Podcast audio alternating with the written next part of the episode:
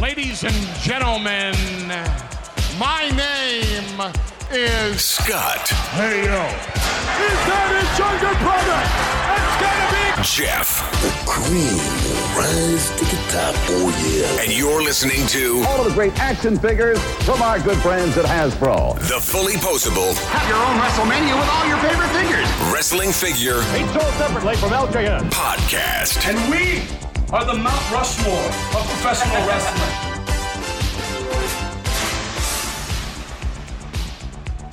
Hello, everyone. Welcome to Telephone 5. It's funny, I'm starting to lose track of what number I'm on, so I pause for a bit. Hope you guys are staying safe out there. Hope you guys are enjoying these episodes, getting to know the backstory. You guys have heard me say this, blah, blah, blah, blah, blah, right?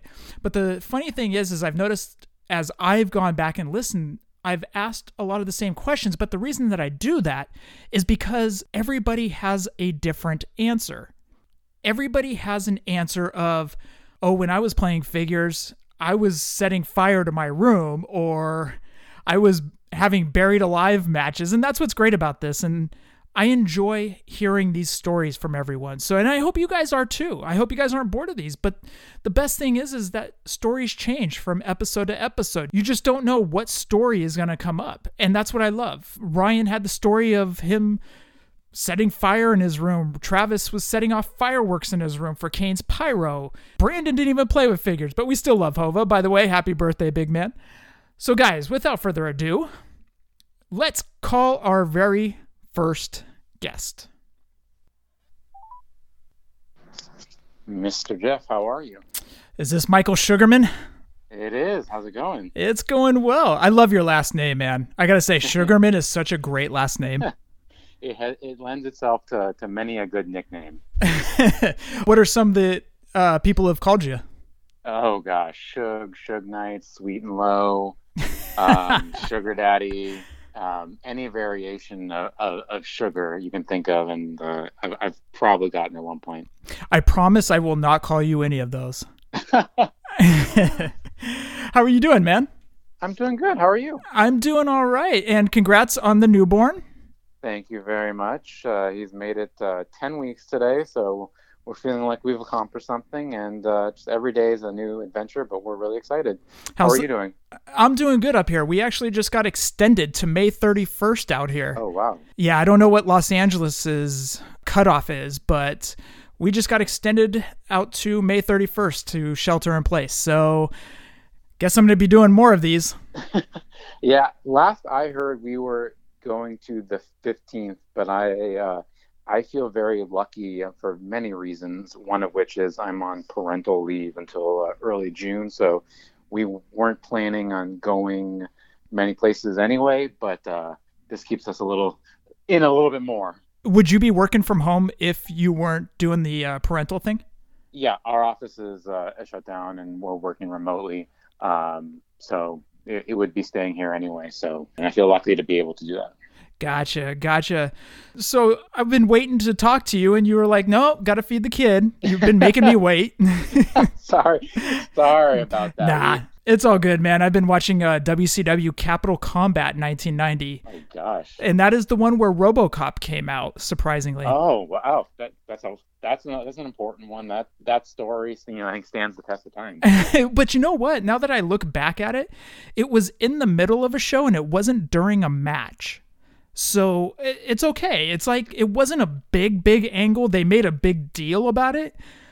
And yes, it is ridiculous that freaking Robocop comes out, but it's not that bad. It didn't have anything to do with the match. The Horsemen were just beating down Sting, and Robocop comes out to make the save, and then that's it.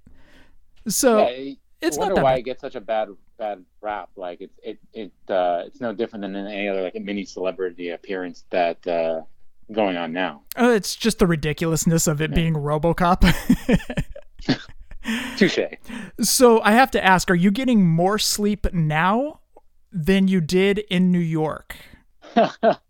well, I think the answer to that is yes, and that is in part because uh, I, I love my wife greatly, and one of the many reasons is when in the middle of the night when she, when she's feeding, um, she lets me sleep. So uh, for the most part, and uh, uh, that's enabled me to get m- more sleep and uh, you know we've been alternating back and forth naps and all that. So it's a different level of crazy right now, um, but all, all good. New York was quite an experience, and uh, hopefully I'm hoping to recreate that experience uh, next year. Hopefully uh, everything calms down. Uh, obviously safety first, but hopefully everything calms down and WrestleMania can stay in LA next year. Yeah. So the backstory to Michael is Michael got to New York and he didn't stop. you were a madman getting autographs, and yeah. you could tell how ran down you were by the end of the the Yeah. weekend. Uh, Michael's hair was all over the place. Like, picture your average person of like running off of maybe nine hours sleep in about four days. That was Michael. it it was a lot of fun, and you know I, I didn't know when I'd get to go again. Uh, you know, didn't know traveling for an event is just not as easy uh, for personal reasons, and I was like, oh, I wanted to get you know the most out of the experience, and it was great being being at WrestleCon, meeting a bunch of people. It was the Fig Life meetup, and uh, it, it was definitely an, an experience I will not forget. The funny thing is, is Celeste and I, well, when Celeste and I saw you every single time, it was like you were ha- more and more haggard. But and it- it's a, it's in a funny way. It's in a funny context. It's not, Yeah. it's not like I'm making fun of you, but literally you could see the deterioration of you throughout the weekend because of the lack of sleep that you had going on. Well, it was like a lot of like it was like a lot of planning. Like I wanted, I had saved, and I wanted to get certain people, and um, you know, it was by myself, so I, I couldn't carry everything. You have to go back and forth. You didn't know the lines, and it was uh, it took a lot of strategizing. And you know, I, I, when I say I made some mistakes, it wasn't like anything tragic happened, but like I, you know, were I to do it again, there's you know, things I would you know do differently, and and um, but it was it was a lot of fun and and uh, got to meet a lot of fun people and a lot of good memories. Yeah, it was, man. And uh, let's go down the list, or you don't have to name them all because I don't know if you can remember them all. But which autographs did you get? Off the top of my head, I remember getting Mark Henry, Bob Backlund, Rhino, Christian, Trish. I, I think the most like memorable thing for me of the day would have been um, being able to complete in one day the Horsemen box set, the Mattel box set, and Mhm.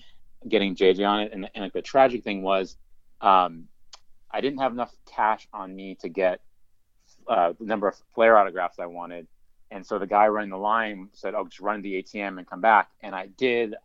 None of the ATMs were available, but long story short, I, I came back and Flair was cutting off his line, but and I wasn't gonna. I was like the last person, and I was not going to uh, be able to get an autograph. But I looked at the guy and was like, "You said I'd be fine. Like the only reason I went was because you said." But long story, he he convinced Flair to like get me, let me get his autographs, and that like saved the day for me because I would have been crushed if I had done all that and not gotten um, Flair's autograph. So it worked out. Um, you know, didn't get everything I wanted. Wish I had gotten Steamboat that day, but I got a you know a bunch of good stuff, and uh, it was pretty fun. You mentioned Steamboat. The reason I was able to get that Elite Legends flashback Steamboat autographed was because of you. You and I were in line for Taker, or actually, we were going to meet up in line for Taker, but you're like, hey, do you need Steamboat? And I'm like, yeah, dude, we can't find that series up here anywhere.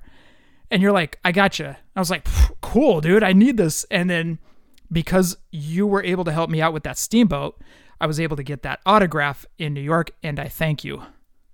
happy to do it. And uh, you know my like I, I've pretty much I've learned so much from you but also the sort of community that you know you have helped build and Scott has helped build and, and everyone you know have helped me out so much. Like it was the least I could do was to to you know help help you out with that. And it's very rare for me that I'm in that position not because I don't want to but I don't make it out as often and don't catch things as often. So when I caught that I was like absolutely it was it was was happy to do it Well, let's not give Scott credit. Scott Scott's not here, so I'll take all the credit for us. yeah absolutely no problem not, it, it- yeah Yeah, he's just Scott. It's all it's all Yeah, good. I'll yeah, just pat no, no. myself on the back. Dude, yeah it's funny looking back at the New- at the New York situation that you were going through because it got to be Sunday, and Celeste and I were like trying to get tickets for Mania, and it just wasn't happening because the prices weren't coming down.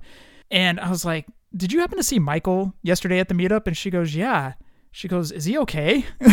I'm like, yeah, I think he's just a bit tired. and so she she was like, okay, I was kind of concerned about him, and I was like, he's fine. I appreciate that.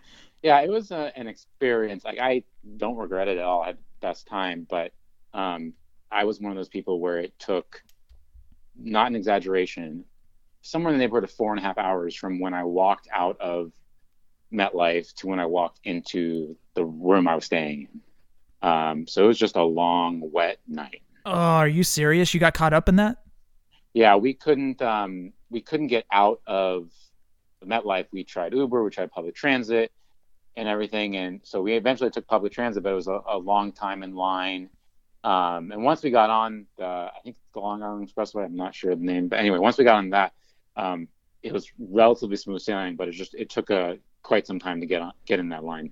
I heard about the horror stories that everybody was talking about with those with those lines and the lack of transportation and Ubers and yeah, it was it was cold. I could imagine, man. So let's go back a little bit. The funny thing is, is we actually met through James Frank. And right. by the way, congratulations to James and Shannon on their yeah. newborn. Absolutely. And I get a text message from James one night, and James says, "Hey, I'm at was it bar wrestling? It was. Yeah, bar wrestling. And there's somebody here that listens to your show. I was like, oh, that's cool. He goes, I'm telling him now that I'm texting you. And I'm like, oh, okay. Well, tell him thank you for listening and all this stuff. You know, thanks, man. You know, uh, do you remember that night? Uh, vividly. Um, the night started off. I'll have to find the picture and send it to you. Like, I must be, and I'm not necessarily proud as one of the few, if only people who's brought in like a giant bag with like paint pens into a bar wrestling event because this, there's this picture of me on like the bar wrestling Facebook of with like my hands up being searched and they didn't want to let me in at first and I was and I, this is not a stereotype. I legitimately said because they asked me like are you to trying to graffiti something? And I was like showing them the figures and and explaining you know why I had brought them. And I remember I was getting I think, Jeff Cobb you know Dashwood mm-hmm. um and, and a couple other. I was trying to get Brian Cage, but he um, had to leave and didn't come to the tables. And there's a couple other people, and I remember seeing. I don't remember if James. James must have approached me because I think I might have been wearing a fully posable shirt, um, but I definitely had paint pens out, and the conversation just sort of started from there. And and it's weird to say to you, and I'm it's weird because I'm just thinking my wife's going to be listening to this and just is going to think it's funny. But like, you know, living in LA, like you don't I don't see celebrities that often, but like it's like I wouldn't want to be bothered if in the, I'm in the grocery store, so like if I see someone, I try to like leave them alone. Like we ran to Chris Masters in the grocery store, and I didn't say anything, and my wife's like, "You love wrestlers," like, but I just didn't want to bother him in the store. But when when James told me that he knew you, I was like mesmerized because I I listened to your podcast like all the time, and like it had changed. Like I was like offended now by sharpies at that point. Like I did not want nothing to do with them. And I like I felt so like I was like this is so cool. Like like and like it like made you like real people, whatever. And it was just, it was like a, it, even though I wasn't seeing it, it was like a, like a, that sent it to me like a, the celebrity setting I cared about the most. But the funny thing is, is now fast forward about a month, month and a half or so, Scott and I head down to Los Angeles for, for the toys that made us. It was the night before. And James is like, hey, we got to go to Universal Studios. Uh, let's go get dinner there by the way, we're meeting somebody there. And I'm like, okay.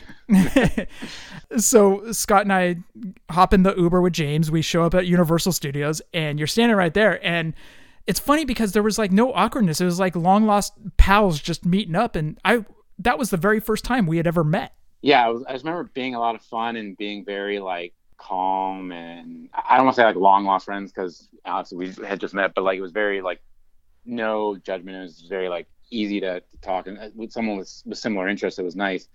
And like I have, for me, like I have some friends and family into wrestling, but not really that many people that are interested in collecting.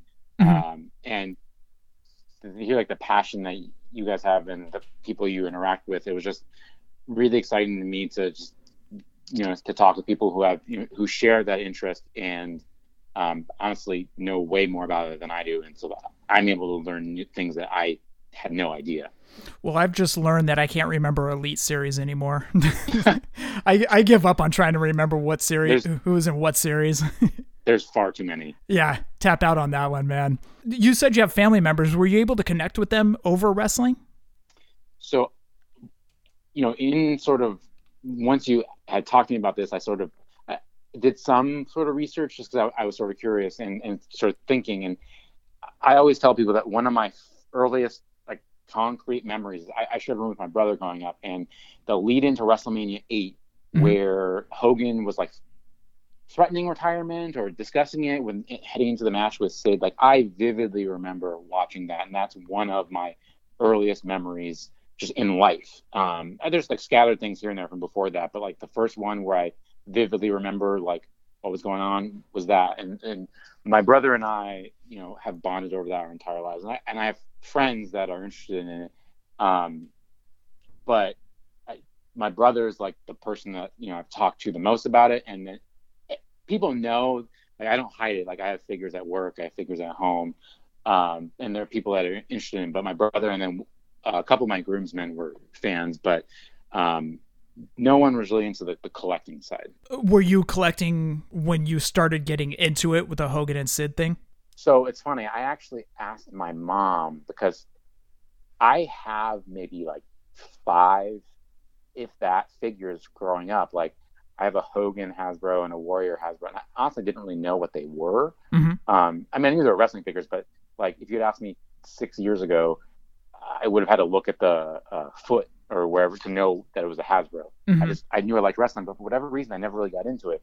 The collectibles, and my mom had just said that um, I just was more into other things. I have no, I have no, I, I, feel such pains of regret now because there's no way I can go back and, and recollect, you know, all the Hasbro sets and all the Jakks classics and things like that. But if I had been consistent all along, and I've been a wrestling fan my whole life, I could like, like the collection I could have right now mm-hmm. which be like, you know, a sight to behold, at least for me.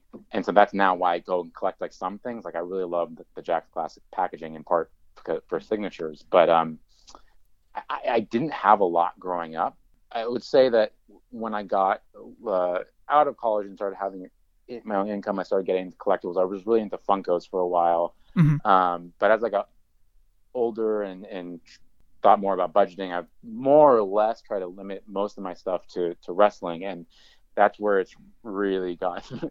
uh, some people might say out of control uh, recently, um, but uh, in the last couple years, um, so one funny story is, um, you know, I met my now wife online, but um, when she was like looking me up and wanting wanted to know how tall I was, there was a picture of me with Ryback. He did a signing uh, here, and she Googled how tall Ryback was, um, and then saw where me standing next to him. And so I guess in part I have Ryback to thank for for my wedding, um, which is sort of funny.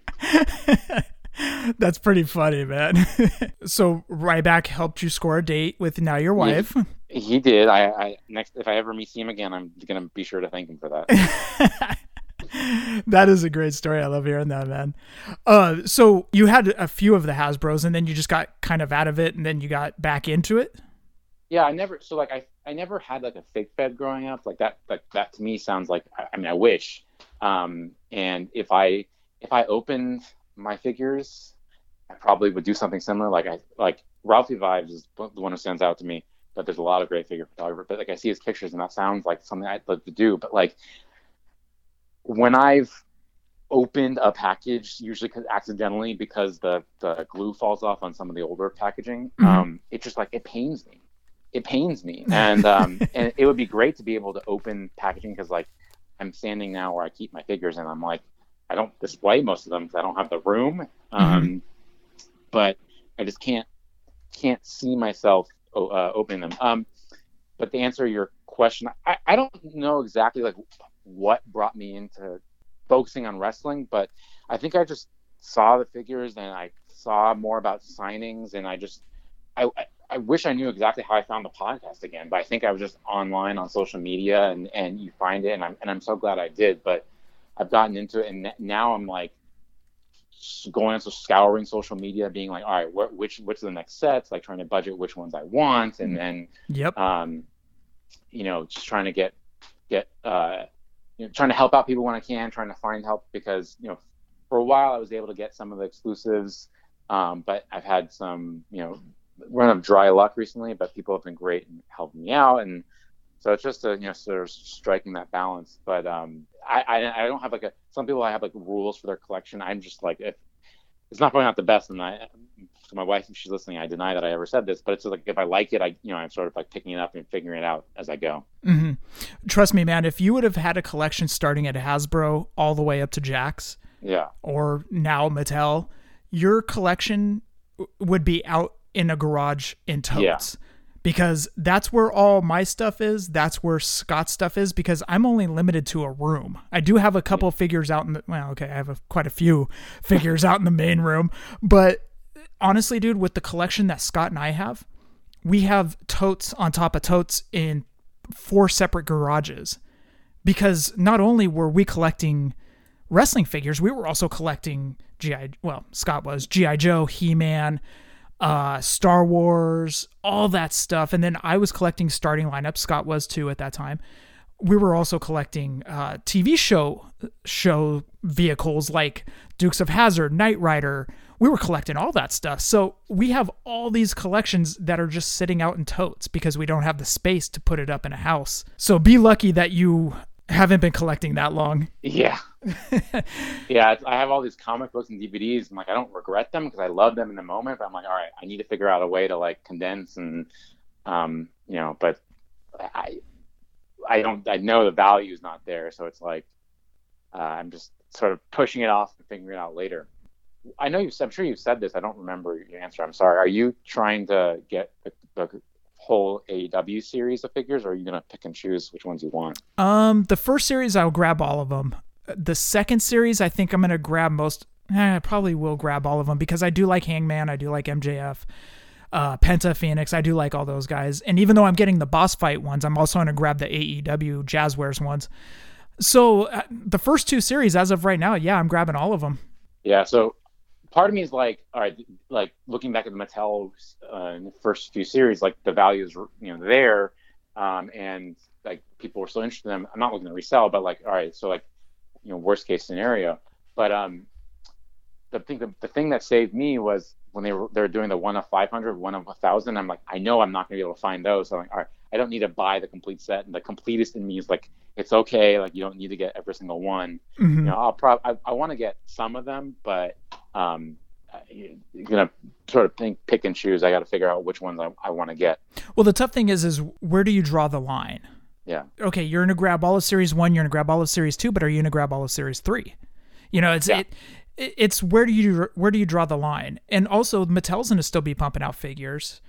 Boss Fight's gonna be coming out. Super Seven has the New Japan, so like, there's all these figures coming out from everywhere. So it's like you've got to decide where your money's going to go, and especially with you right now, you, you, know, you have a family. You, honest to God, truth, you have to budget. Yeah, yeah my hope is, uh, and this, this, is why I sent in the question to Scott a week or so ago. My hope is to get eventually, uh, you know, he's only two months now, but eventually get my son into wrestling. So then it's not really spending on me; it's spending on him.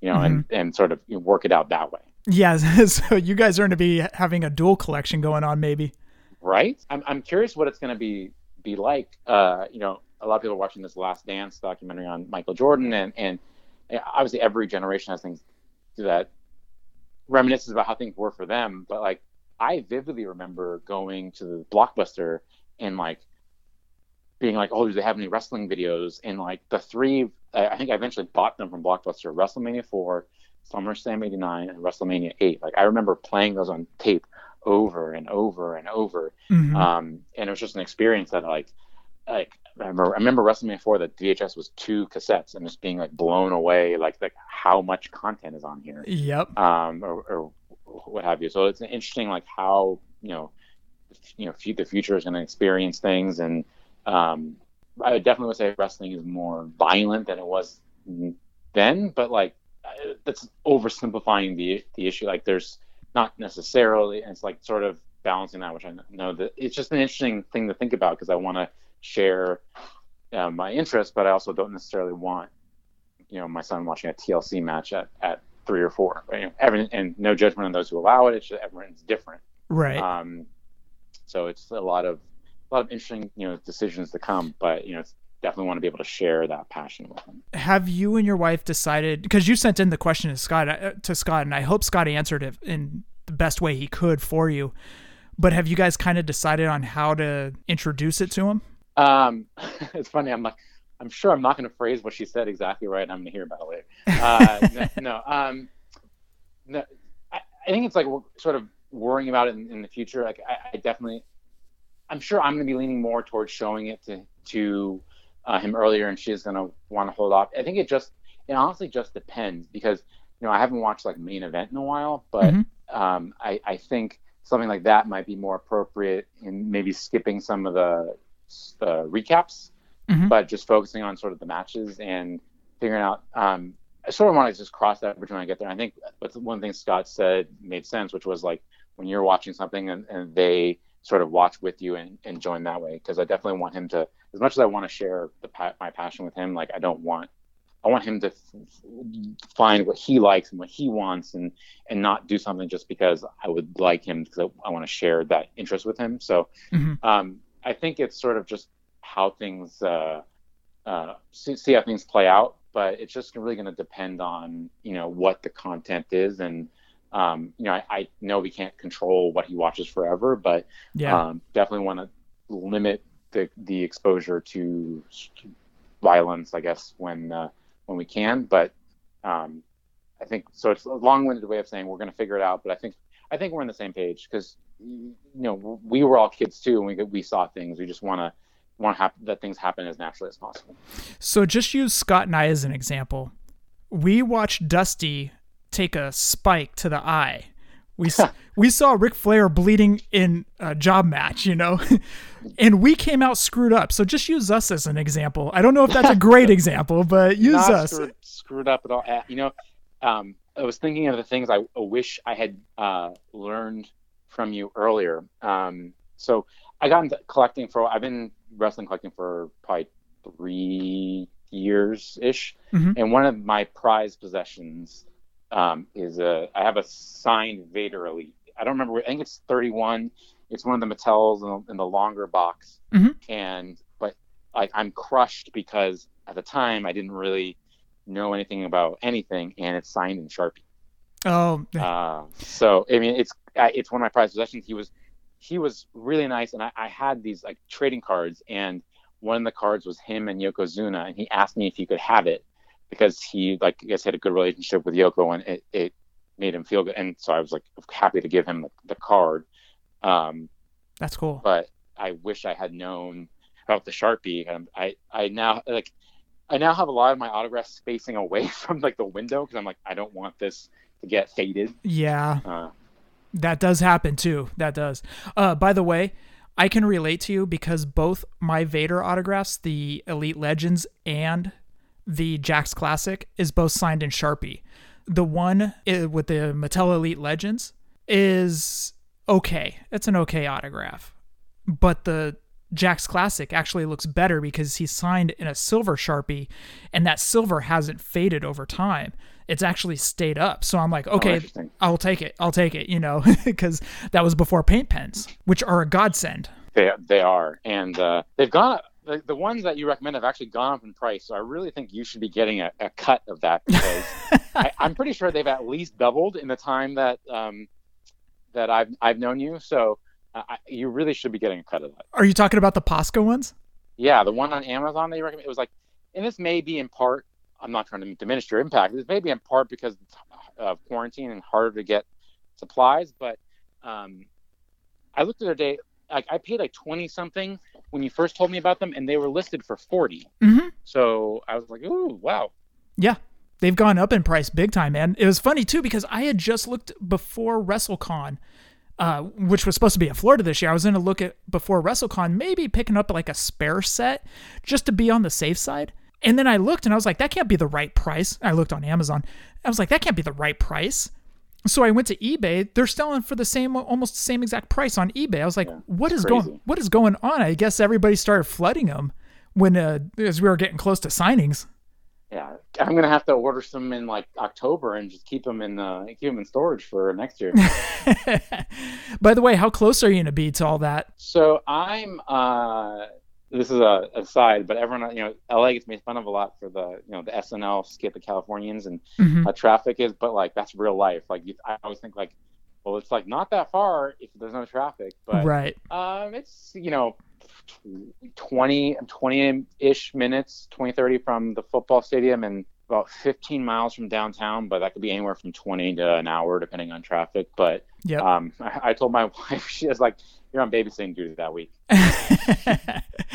i'll make it up to you however i need to. Just let you know you're um, you're already preparing her for it.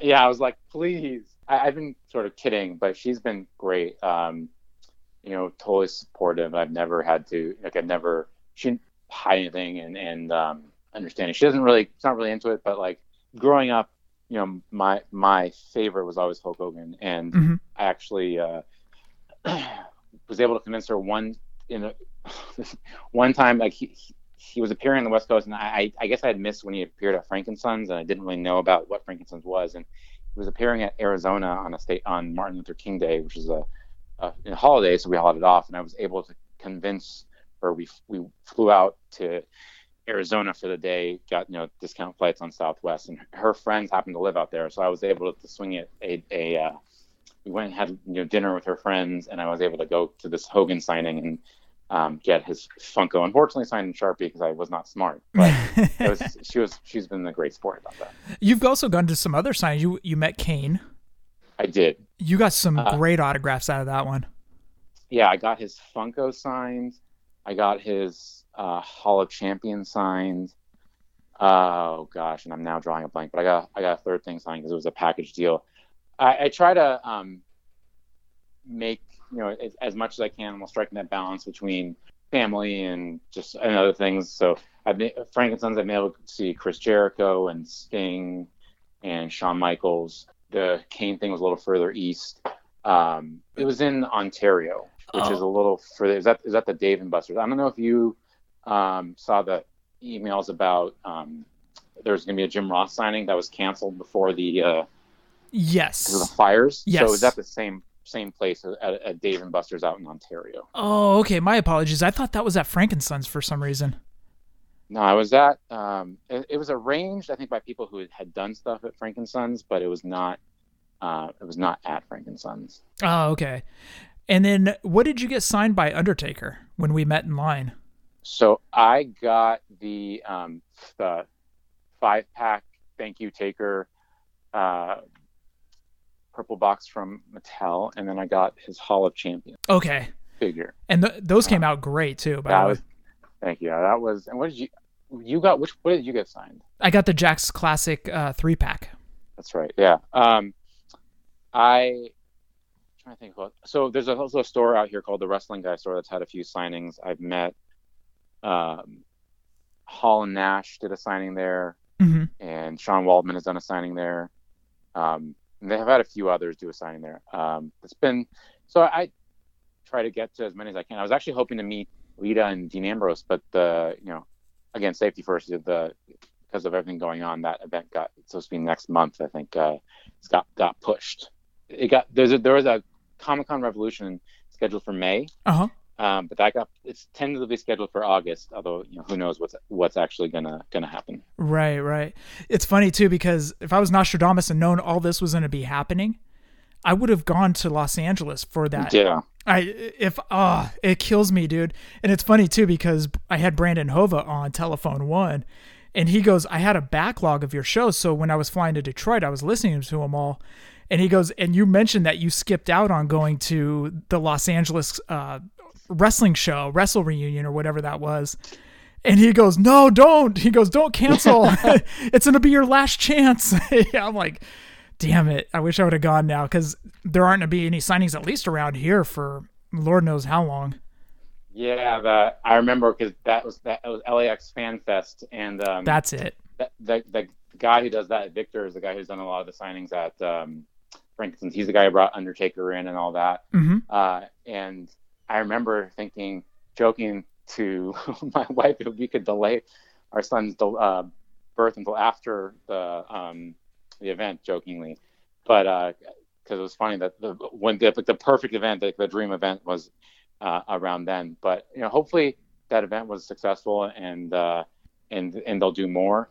Um, but yeah, because right now most thing mostly the only thing you can really do is there's companies that are doing like private signings. It's really it's not the same, but it's like is it better than nothing? And it's you know I don't know, teach their own. But um, seems like that's the probably the safest bet for a while. Yeah, and hopefully next year WrestleMania is still in Los Angeles and they don't deviate from that.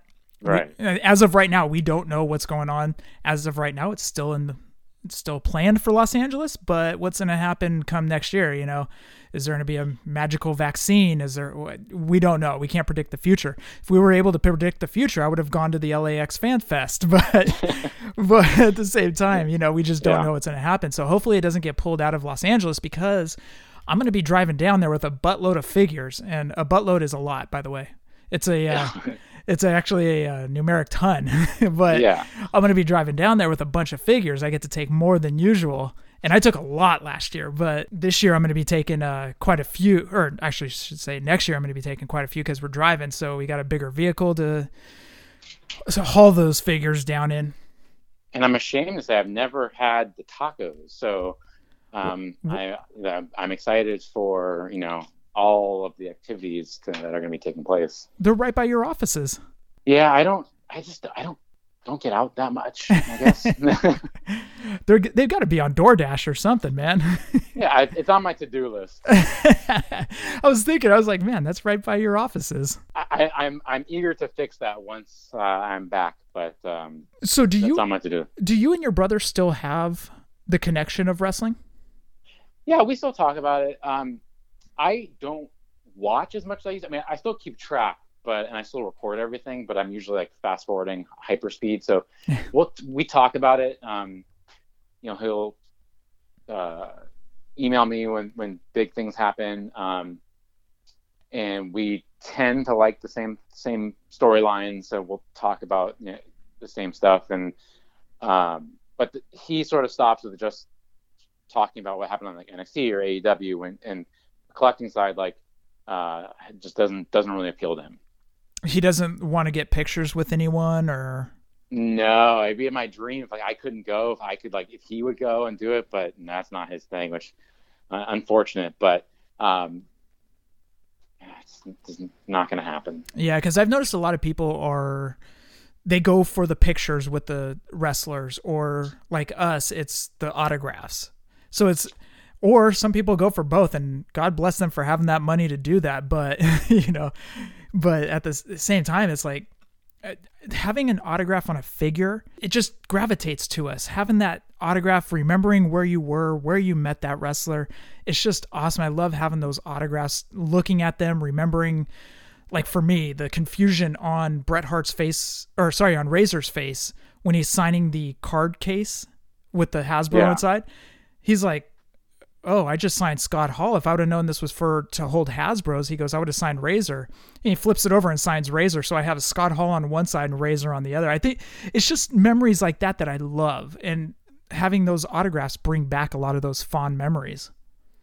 Yeah, I, I have a lot of pictures um, with people, but I don't really look at them that often unless they, they, pop up for some reason or someone asks me like, "Did you meet so and so?" But you know, I have the figures, um, you know, and I like those. I agree; those memories are, are stronger, and you know, I usually have an attachment to what the look is, so uh, of, of the figure. Hence why I bought it. I definitely agree that the appeal is sort of more on the more on the figure than anything else. Have you had any strange interactions with wrestlers? Allegedly, have you had?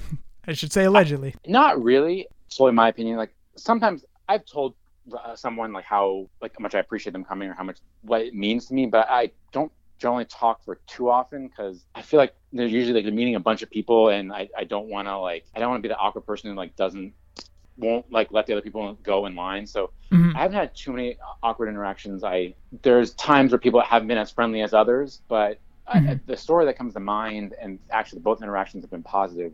Like when I didn't have figures to sign of someone, I actually Brian Pillman Jr. at Starcast if he would be okay signing his dad's figure, and he was totally fine with it. And um, when I met Vickie and her daughter Shaul, I had them ask them to sign uh, the Hall of Champions figure of Eddie's, um, and they were both very friendly about it. And I was a, I I thought that would be the case based on what I'd seen online, but I tried to approach it in a like I hope this is a okay question to ask. I'm not trying to be rude. Like, would it be okay, if I had if you signed this one? And they were both like very they're all very friendly about it. So um, I was pleasantly surprised about about that. Yeah, I've heard nothing but good things uh, regarding Flying Brian Pillman Jr. and uh, Vickie Guerrero. So that's cool, man. I, I love hearing that you've had some positive interactions with them. At StarCast, uh, the first one, right? Yeah, I believe it was September 2018. So you did that you did fly out to Chicago for that one, huh? Yeah, I uh, did a, a trip to Chicago for the weekend. I think I think it was Labor Day weekend, Mhm. and I brought I brought some stuff, and uh, we I went for a day. Mhm. Um, it was a lot of fun. Um, trying to remember what I think I met Raven, uh, and I think uh, Alundra Blaze. I think I knew about the sharp the paint pens then, because I know she actually had a yellow one. I remember being impressed because I think that was the color to get on on her figure. Now you went to All In too, right? Uh, I did not. Oh, Uh, so you just went for StarCast. Well, we had a we were there for the weekend, and like I got like there was like what way we worked out was like I could do one thing, Mhm. and I between one and the other, I picked Starcast because I could watch all in. Oh, okay. Um, so that was sort of my my my thought process. Well, you because what did you end up getting uh, signed there? Oh man, I don't remember. Yeah. I remember this past Starcast. I don't remember what I took to the first Starcast. Celeste will have to probably like jog my memory, but this past Starcast, I met CM Punk, Razor, uh, Mick Foley. So if you had like one like one dream person left, uh, to meet right now, who's who, a plausible person you could meet? Is there a person that you think you uh, who would it be? Uh, honestly, the one person I really want to meet is Daniel Bryan because I've gotten CM Punk checked off my bucket list, Okada checked off. Although it wasn't an autograph on a figure, I was still able to meet him. Yeah. And again, that's just a picture, but I got to meet Okada. And you, Scott and I joke about it all the time. I call him Okada, all that stuff on the show, but he's like my favorite wrestler right now. And just honestly, last person I want to meet is Daniel Bryan. He's just the last person on my bucket Right. list. And then after that, I'm not like, man, I don't know what I'm going to do. Do you have someone on your list?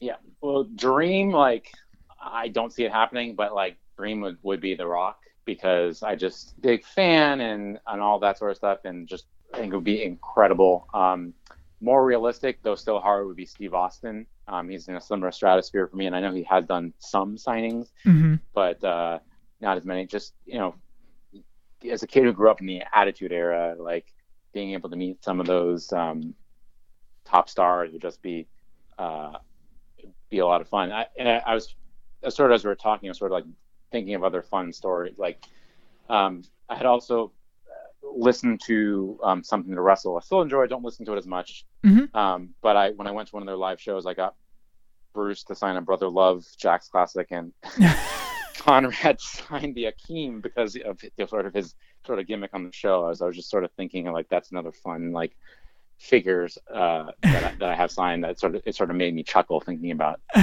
That's pretty funny. Okay, let's play the fun game of how much would Rock's autograph be if we were if he were to ever do a signing. I mean, he could get away with what whatever he wants, but I I have to think. I'm going to say twelve hundred. I was thinking about eight. So it it depends on how much the promoter puts the price at, Yeah. because obviously the promoter has to pay the money to the Yeah. booking agents and all that stuff, and then the promoter sets the price. But trying to figure out how much the Rock's autograph or picture would be. Hopefully, there's a combo package that's twelve hundred. Well, the only reason, because I, remember seeing Stallone's autograph at some point at some event. I feel like it was like 800. And I Uh-huh. was like, eh, eh, I could be making that number up. I know it was hundreds. I don't remember exactly how much. Mhm. And I just remember thinking, okay, well, The Rock was the highest grossing star, I think, last year. So I don't know. Um, but so I just threw a number out there. But yeah, I, I'm sure whatever it is, you get it. Mm-hmm. Oh yeah, big time. How much was Hogan's autograph for you when you met him in Arizona? don't remember though. I would. I, I mean, I would tell you if I. I want to say it was a hundred, but I. I just don't remember. That sounds about right. He's usually about 100 to 120. And again, I don't know how people were able to afford getting a picture and an auto with him.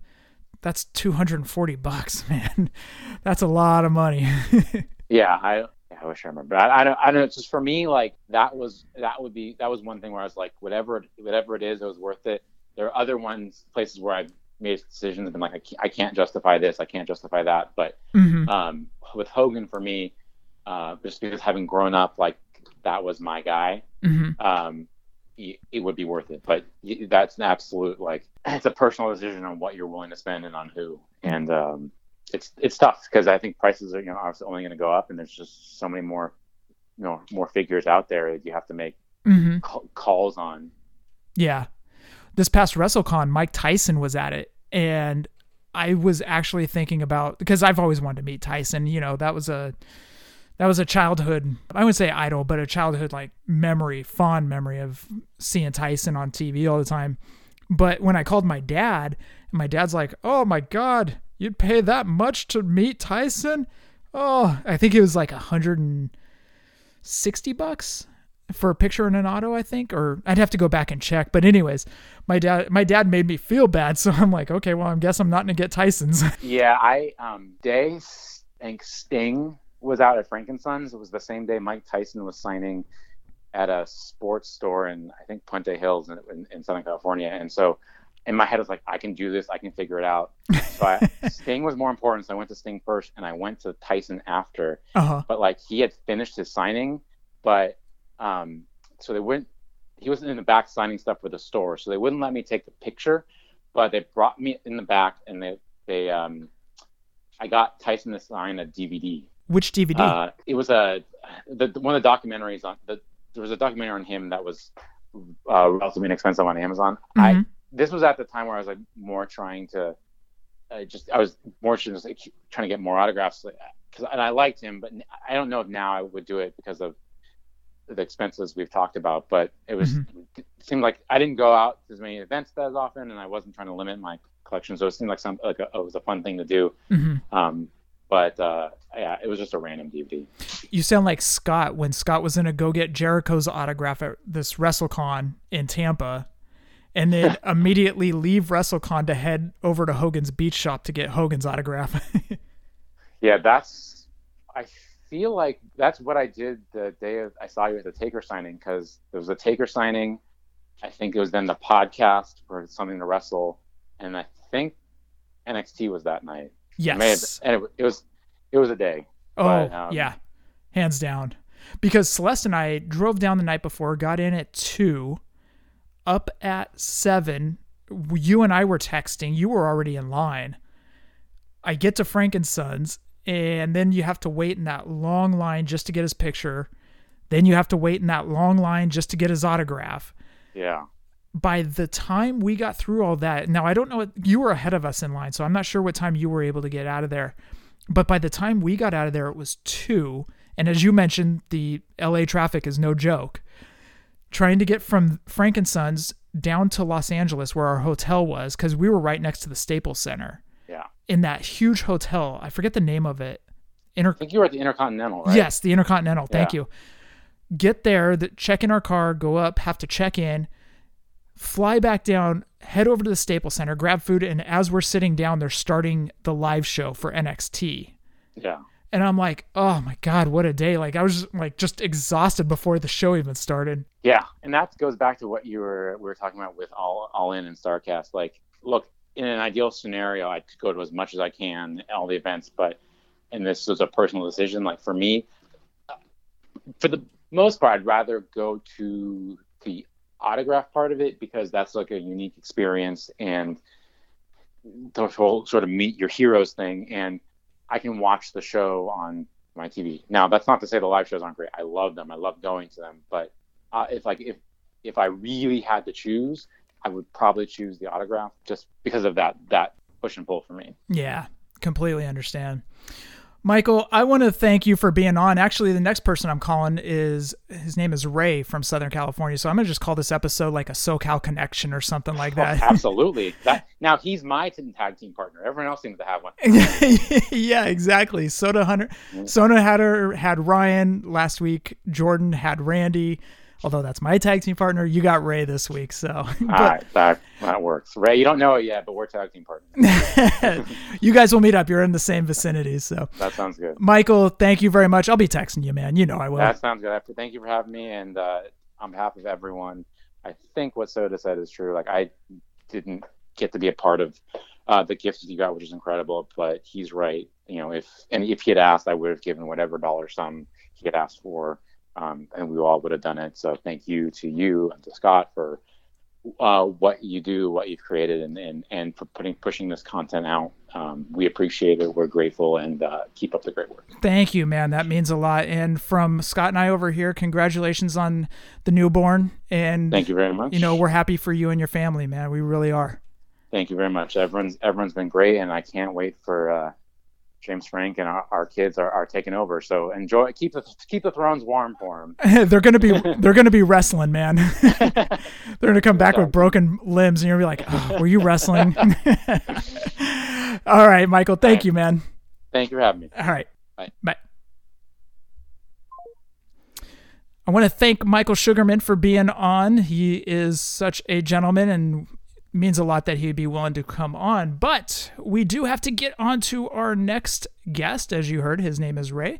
We'll be giving him a call here.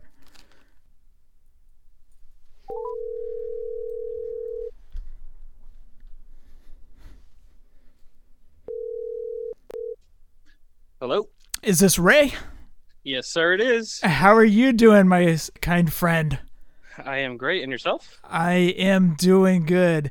Okay, so a little backstory. I was excited to have you on because you have such a unique story with all these wrestlers, and it always starts out with "We were drinking at the bar." yeah, I mean, hey, I, I, I, like to have a drink or two, or three, or maybe four, maybe four, maybe five. yeah, sometimes when you're on these wrestling trips, the limit just doesn't exist. you actually have to budget for alcohol. Yeah, that's that's very true. I, I like to save, um, you know, I like to save for merch and alcohol. You know, food falls in there somewhere, but the be- the best thing was is this past year at Starcast when we were in line for CM Punk, and we're, we're standing in line and we're talking to this dude in front of us. We didn't know who he was. We just started talking to him because a lot of wrestling fans do that when they get in the line. They just start talking to the person in front or behind them. You oh, yeah. you come down, and you had been d- drinking the night before Mm-hmm. And it, it, was, uh, you know, apparent that, you know, you had one or two the night before. and uh, you come down and you're like, oh, I know this guy. Like the dude that we had been talking to, you're like, oh, yeah, I know this guy. I forget his name. But his name is his name is uh, William. That's right. Thank you. And you're mm-hmm. like, oh, William, what's up, man? And I was like, dude, Ray knows everyone.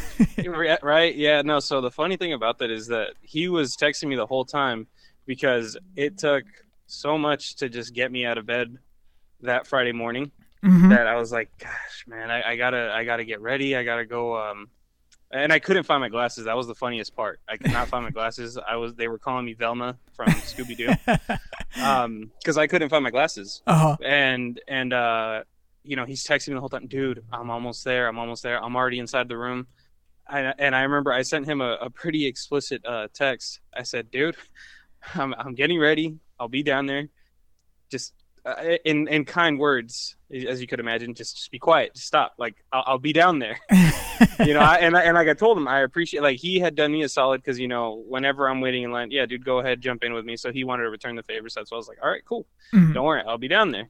Surely enough, man, I'm like, where is he? He said he's inside. I couldn't find him, and then and mind you, I'm still not. I couldn't find my glasses. So I didn't have them. So mm-hmm. uh, when I saw him there, I was like, oh, hey, look, you know, it's it's William, and then it's you know uh, Jeff and uh, Celeste. Yep. So so that's why I like. I remember that the first thing that popped in my head, I was like, man.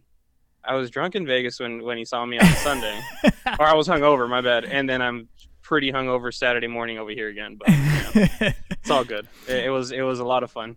so so in Vegas, you were who were you partying with the night before? Uh, so let's see. Thursday night, I had gotten very drunk with Joey Janela. Yes. Um, at so Papa Buck's jam session. So what it was is, I just, as you know, I, I live like three hours away from Vegas. So whenever I go, I like as long as somebody else is driving, obviously.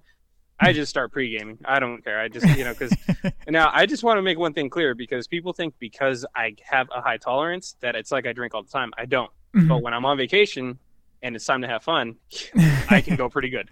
So, um, I had started pretty early uh, that Thursday, Mhm. and um, I had gone with a friend. I'm pretty sure you guys have seen his username pop up on Twitter. Uh, Blaze Juan from Blaze Juan for the Nation. Yeah. Um, so me and him drove up because my girlfriend had just started school, and so she went with her. Her and her mom drove, and they met us like later on on Thursday. Mhm. So I had already been, I had already started, and by the time they got there, I was even more excited. And then you know when you see another person that you remember from the last trip, you guys start going at it even more. Yep. And um, point is that um, after the show, I forgot what show it was. I know that one of them was the Owen Hart show because I was like super drunk, and when I was asking a question, I almost started crying because I because my dumbass is all up in my feelings. And um, and I remember that I told Jr. and Mark Henry. Well, first I told Jr. I said thank you for being the voice of our of our youth. You know, the voice of my childhood. Uh-huh. Um, and then I asked a question about about Owen, and so um, after that, like it's funny because I had a flask. I had a little Batman flask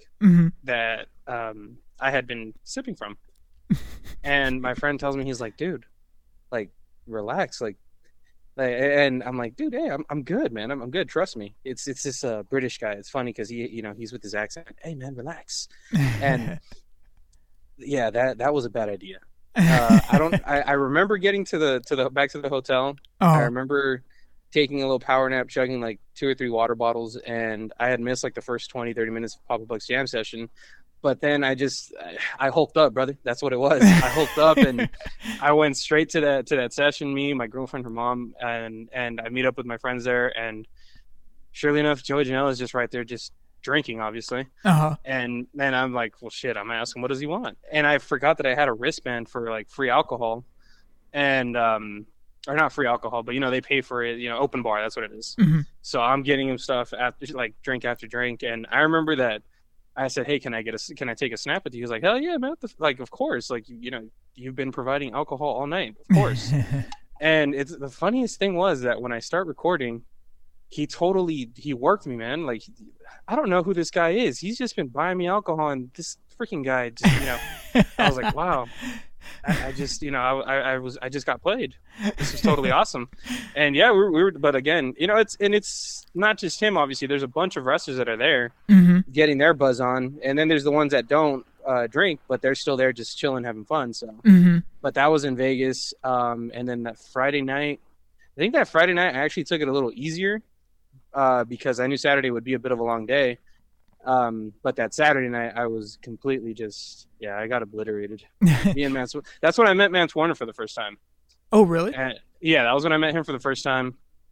And uh, again, I had that wristband, so I was getting him stuff. I was getting myself stuff, getting my girlfriend stuff, and he was like, he was like, "I like you, man. You're a good guy."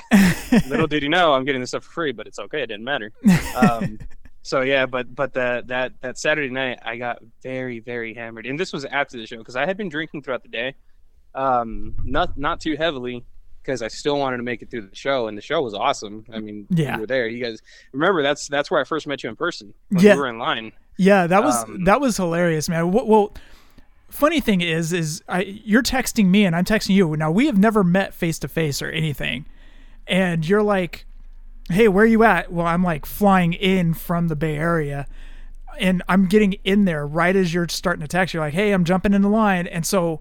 I'm running down the line looking for you, and I kind of had a visual of what you look like, but I wasn't 100% sure. But luckily, you were poking your head out. You're like, hey, there you are. You're like, why are you wearing a sweatshirt? I was like, Yeah. it was in the, it was cold in the Bay Area.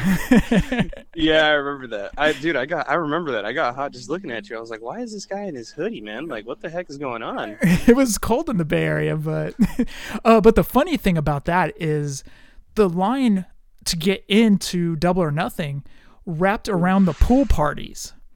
Oh yeah. Well, remember, it went through the whole street, like the side of the street. Yep. Um, it went from there all through the like the like the little like the little staff areas of the hotel, and then through the pool parties, and then through the little hallway, Mhm. and then into that big crowded area. Yeah, it was it was crazy. Yeah. It's crazy because it was like one big entrance, if that makes sense. But I was like, man, I don't know if I thought that through, but But the girls that were at these pool parties were wearing, you know, basically nothing because they're going to these VIP pool parties, but they're walking through all these wrestling fans.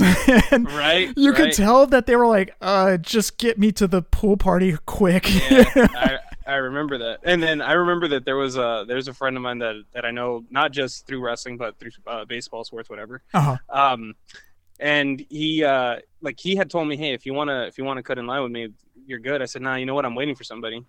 And as as soon as like I had told him that, he completely lost track of what I was saying because, like you said, girls walking through. Uh-huh. There was one that was wearing literally close to nothing, Right. And he's just like staring her down, and and she, you could tell she kind of got a little uncomfortable. Right. And he said, "Well, hey, I mean, you're asking for attention. Look at what you're wearing. You're asking for attention." and I think she got a little mad, but yeah, it was it was funny. It was She- Vegas. she was she wasn't the only one wearing practically nothing. I mean, there was like five, six other groups that were just walking by, and you're like, "Good lord!" They were slanging it, as you would say. you know it, man. They uh, were slanging it. The other funny thing about us is we met because not on good terms or circumstances. Yeah. So Scott and I went on the show and we were questioning FTC's decision to come out with a Vince Russo figure. And mm-hmm. one thing about Vince Russo, he's a very polarizing person. You either like him or you don't. There's no mm-hmm. in between. You're either Jim Cornette or you're Vince Russo, you know. So w- Scott and I were questioning it. We didn't really think of the business side and when Chris put it into terms for us to understand, it made a lot of sense for FTC to do that. And it took Chris to email us to tell, kind of put us in our place a little bit. But in the meantime, we had gotten a, a tweet from uh, V Triggers Fig. And he was like, Well, I'm going to stop listening to these guys. And he's a great guy. I mean, it's all water under the bridge right now. He's awesome. I love Joshua. But he was like, "Well, I'm going to stop listening to these guys." And then you jumped into the t- uh, tweet, and I'm like, "Who is who is Ray? I don't even know who this guy is." hmm Well, see, what had happened was that me and him um, had crossed paths, I think, on Instagram 1st Mhm. and uh, and then we both like, you know, I, I talked to him lately. I haven't talked to him as much, but at that time, I would talk to him often. You know, um, whenever he needed somebody to talk to, or even me, you know, that I just wanted to see how he was doing. Mhm. Um, we had we had you know a, a nice little friendship online, Mhm. and um, we discovered that we were both Russo fans. I think him a little more than me Mhm. but uh and especially at one point when i actually came out on, on vince russo's show and so what had happened was that he heard your guys' uh, opinion Mhm. your reaction and like he initially was just like wait like you know these guys are you know they're they're bashing russo they're bad mouthing this decision you know and and he had gone on the tweet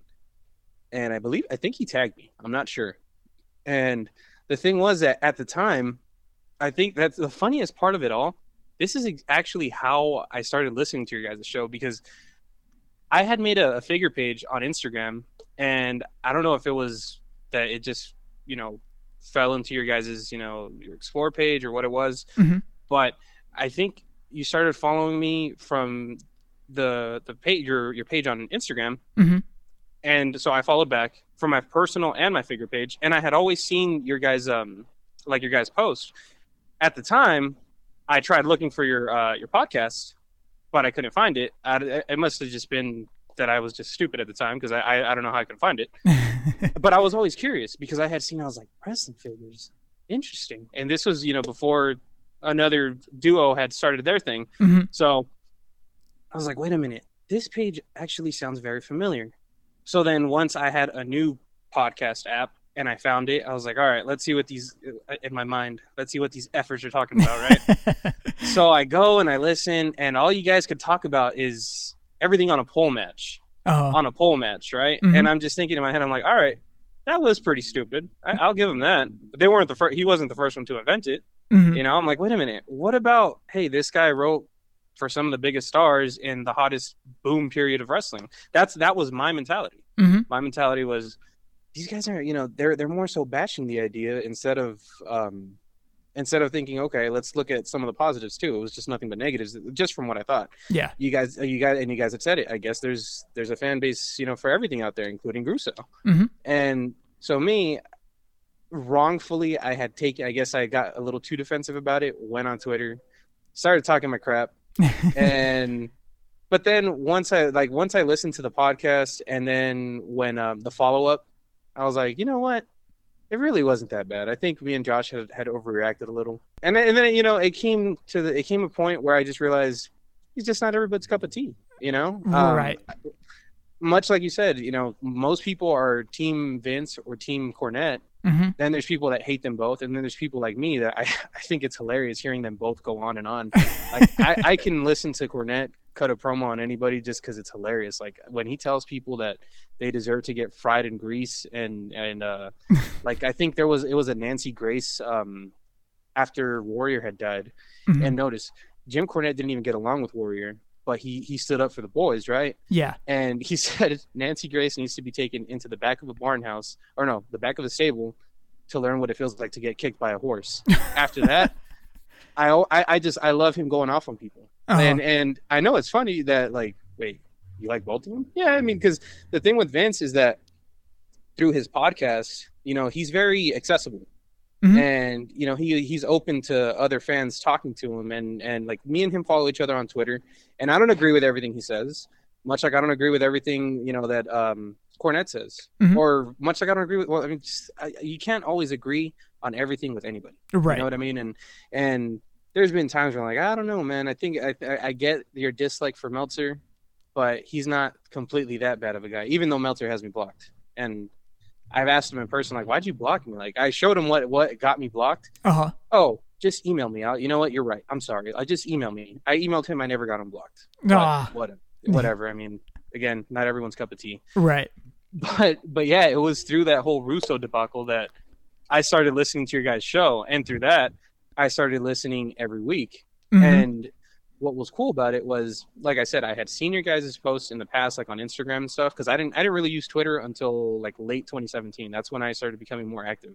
But in the past, I had seen your guys' polls for like uh, Macho Madness, Macho Madness, I think it was. Mhm.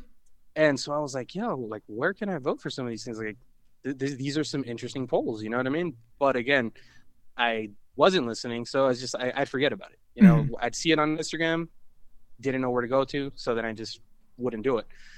But uh, after that, after that that whole uh, interaction on Twitter, we started following each other.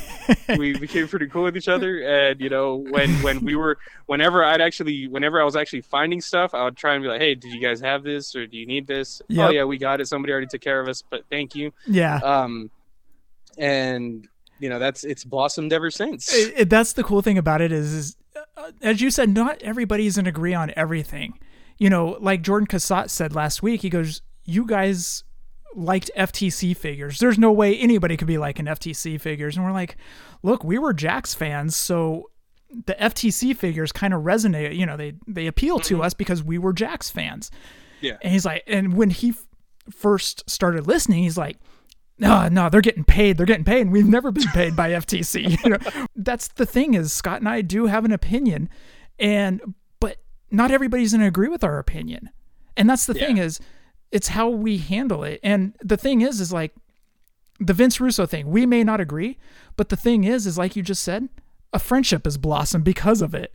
And mm-hmm. that's the thing is like we're good friends. We text, we DM, we're you know we're waiting in line for each other at Starcast or for at uh, uh, Double or One of the Nothing. events. Yeah, and that's the best part, man. Is like we're not always going to agree on figures. We're not always going to agree on everything. But you know what? I'm not going to let that piss me off. There's a gazillion other things in this world that you know I could probably get riled up over than wrestling figures or wrestling. Exactly. I mean, dude, put it this way: you're a Giants fan. I'm a Dodger fan. I don't hate you. Yeah. That's an, that's what I another mean? thing. That's another thing we have, you know, not in common. But you know what? I'm not in a. I I don't hate Dodger fans. I dislike And the. I don't- I dislike the exactly, don't Dodgers. Mhm. But at the same time, I'm not going to let that drive a wedge between somebody that is a Dodgers fan, you know, and I'm a Giants fan. That's the way it is. Um, Yeah, yeah. I mean, I, you know what? I'm just glad that I don't. Th- I don't think I've seen you in a Giants hat. I've seen you in your Bills hat. So That's basically that- all I that's wear. yeah, that's a plus. That's a plus. That's in the Bills hat because I don't, you know, I don't, I don't have no beef with the Bills. Yeah, Uh-huh. so that's cool. you know, you know what's funny is not many people do have beef with Bills, at least not out here on the West Coast. I've been to 49er Bills games, I've been to Raider Bills games, I've been to Arizona Cardinals and Bills games, and everybody's like, "Oh, it's the Bills."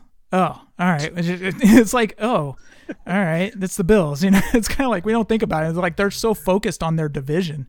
Yeah. Well, see, here's the interesting part that you went to a, a Raiders and Bills game and you made it out alive.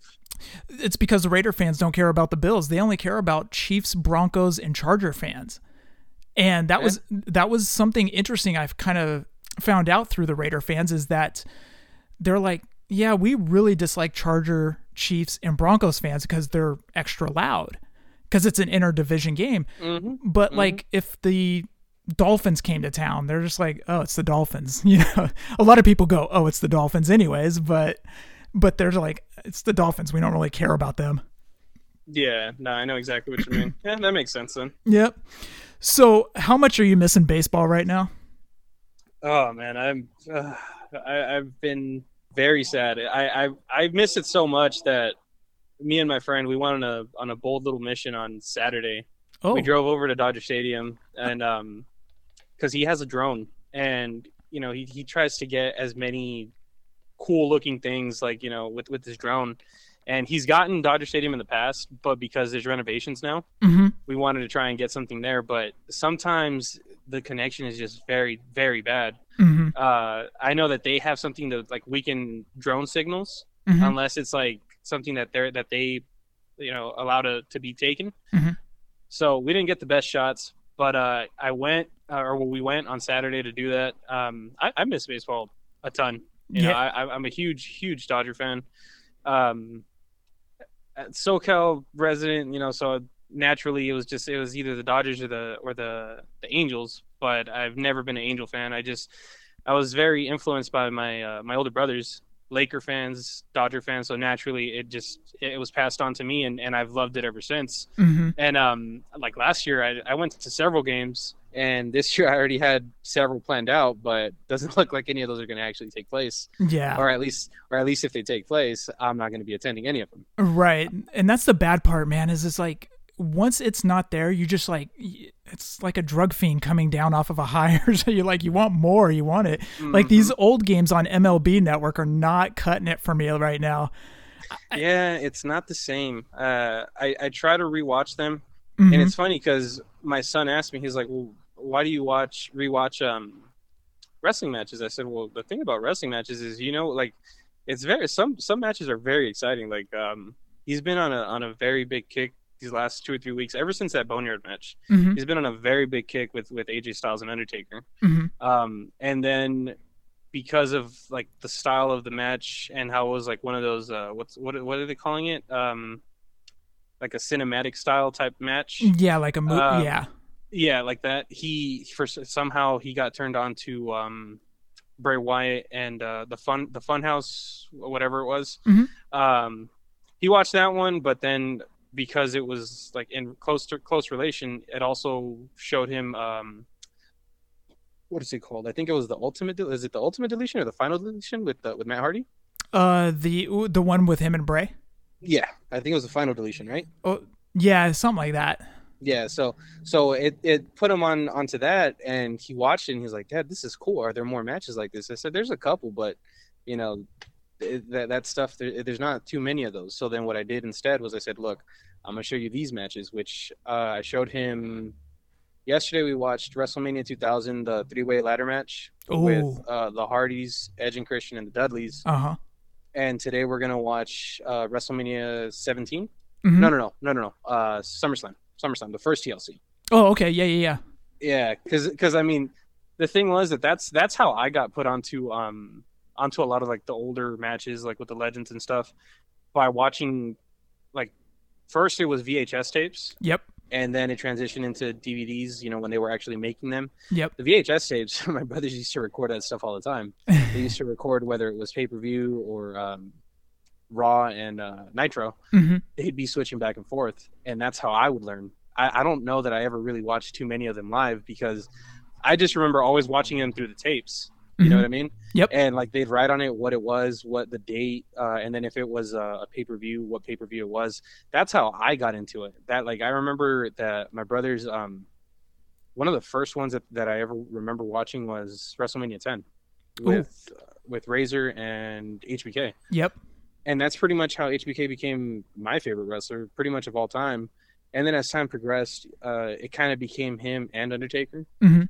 Um, but that's that's how I got put onto it because of the old wrestling tapes, and then um, it turned into DVDs. You know, once he started making home videos, my brothers would buy them, and I would just watch those things over and over, and that's how I learned a lot of these matches. And so that's pretty much what I'm doing with him right now. Like I'm just showing, okay, if you think this was cool with Matt Hardy, just wait till you see the stupid stuff they were doing 20 years ago. You know what I mean? Yep. And and he asked me, he's like, "Isn't that stuff dangerous?" I said, "That's exactly why they say don't try this at home.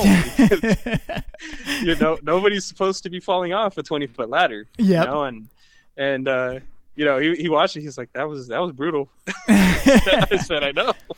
So, So- yeah, so that's that's where we're at right now. Tell me the joy of being able to show him these old matches.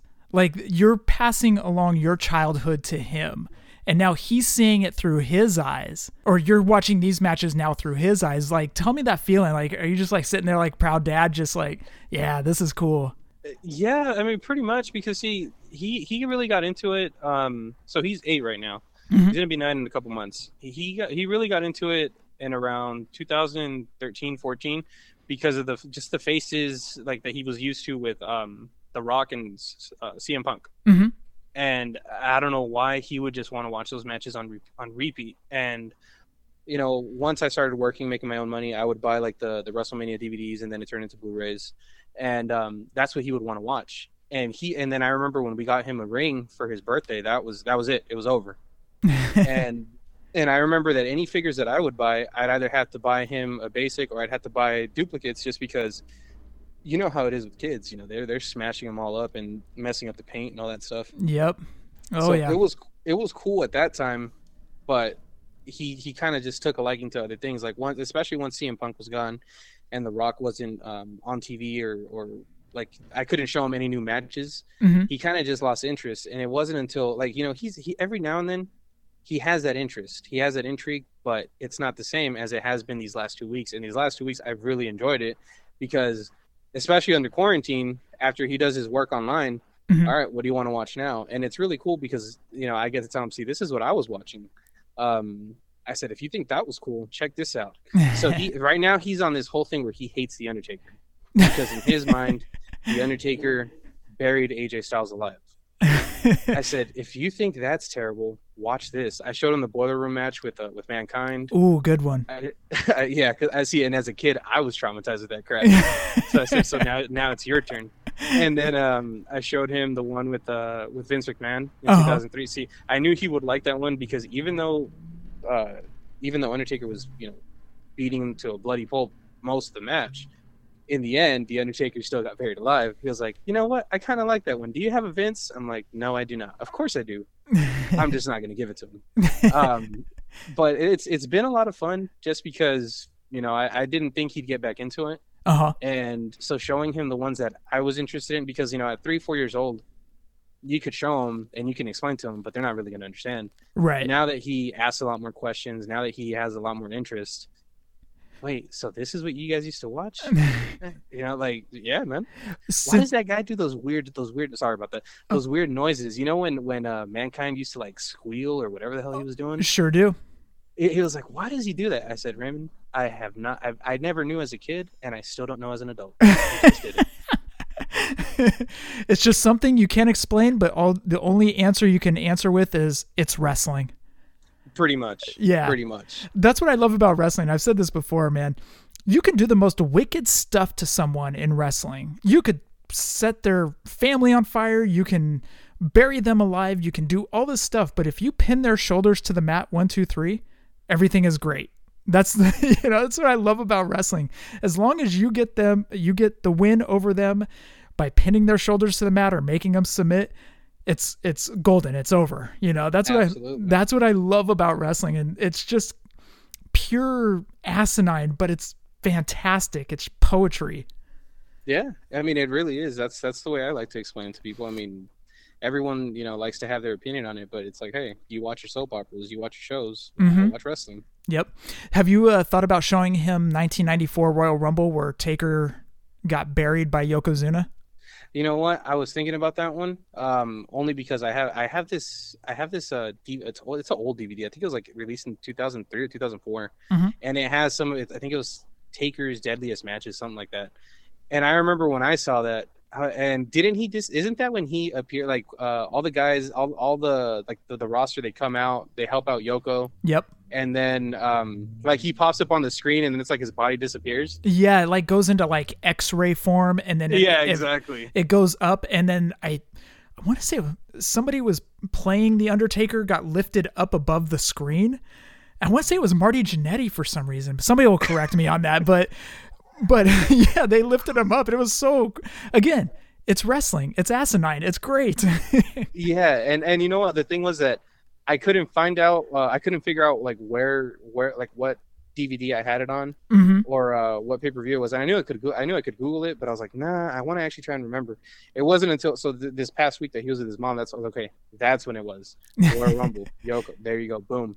In fact i think i have to ask my brother because like i said my brother's the one that put me up on game with a lot of this stuff. Mhm. and um but no I, I haven't shown him that one yet. It's on the list but the one that i did show him what's funny with with what you said right now is you know as long as you pin him on the mat one two three Uh-huh. you know all's gravy right well Yep. here's the thing i remember that uh so two weeks ago when he was here we watched hell in a cell uh with mankind Mhm.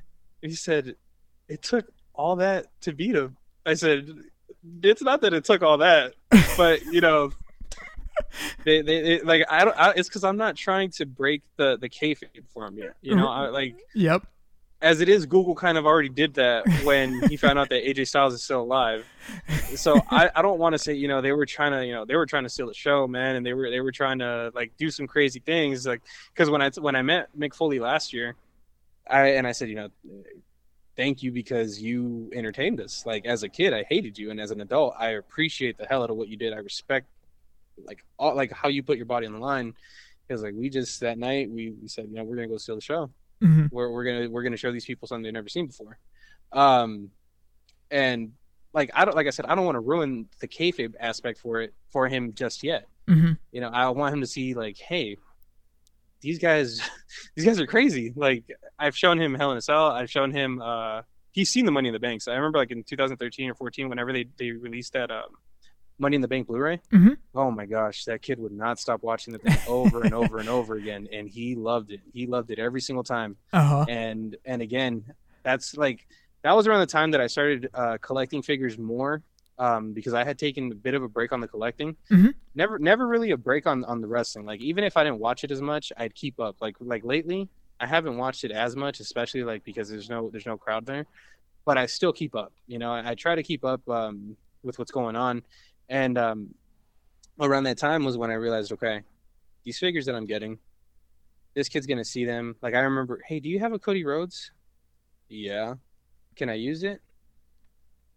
Yeah yes you know and then and then like a like a bray wyatt when it was like the shield versus the, the wyatt family. Mhm. wait i see your bray wyatt you know in the box. And i was at work here's the thing that i was at work when he went to my parents.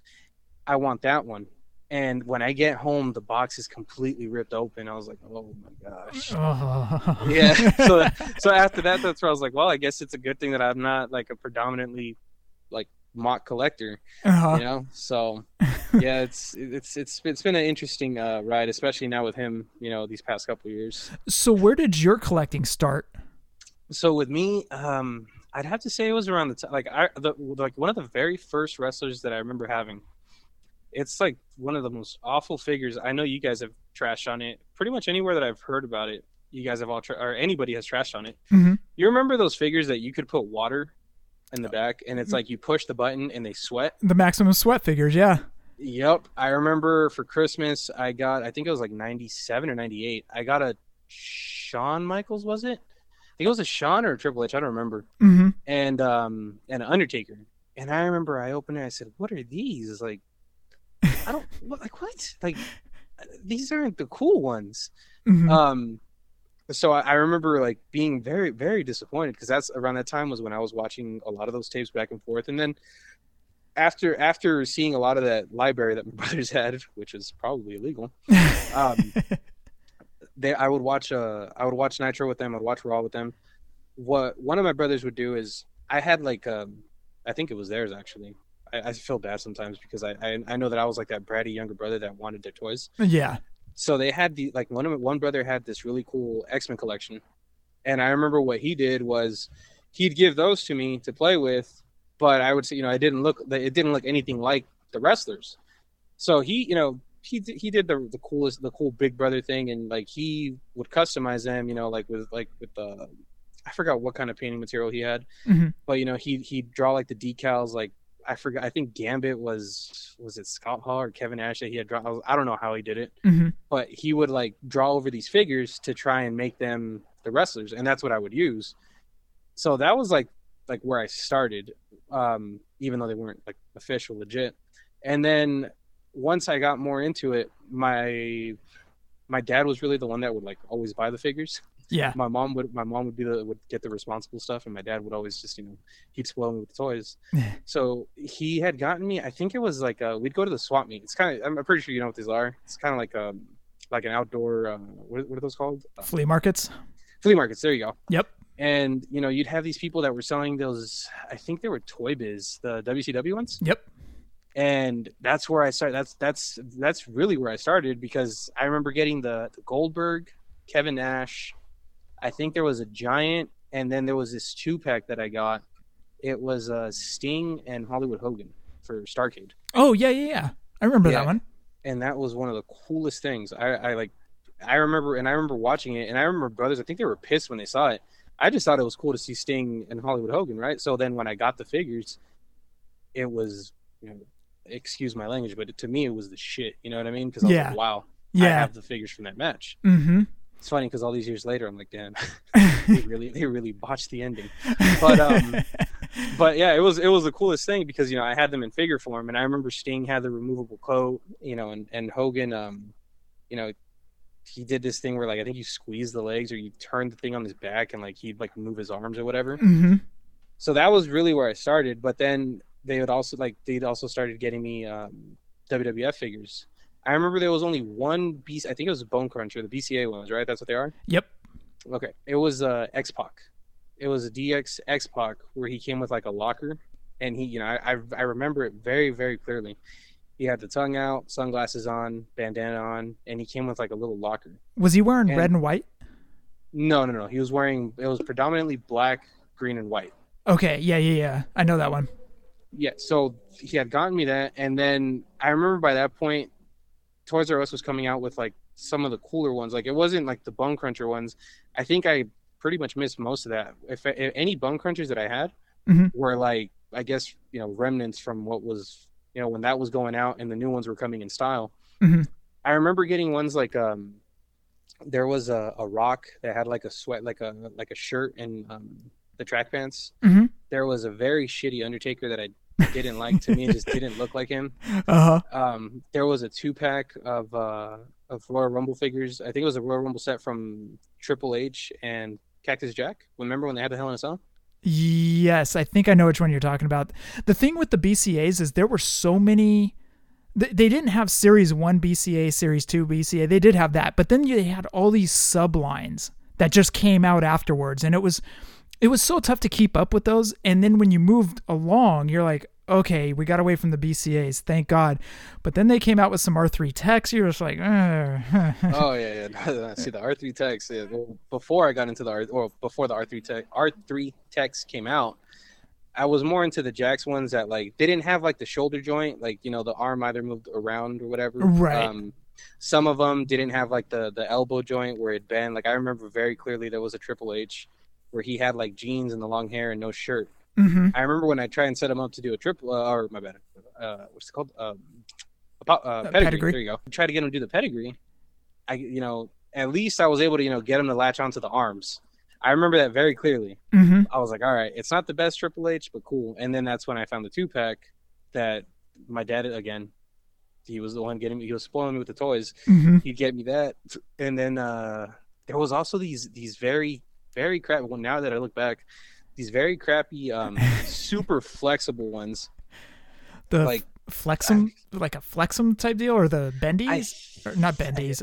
not bendies, but these guys were like super flexible. There was one that I got. It had, um, I believe it was Billy Gunn and Kane. Do you remember ever seeing those? I probably did. Did you get them at KB Toys? No, I remember always going to Toys R Us to get them. Okay, so that's the thing is this is the great thing about wrestling figures back in the day. When you walked into a Toys R Us or KB Toys, the aisles would be littered with wrestling figures in all these different lines. There's WrestleMania 15 BCAs or um, King of the Ring figures, or and it was all these sublines.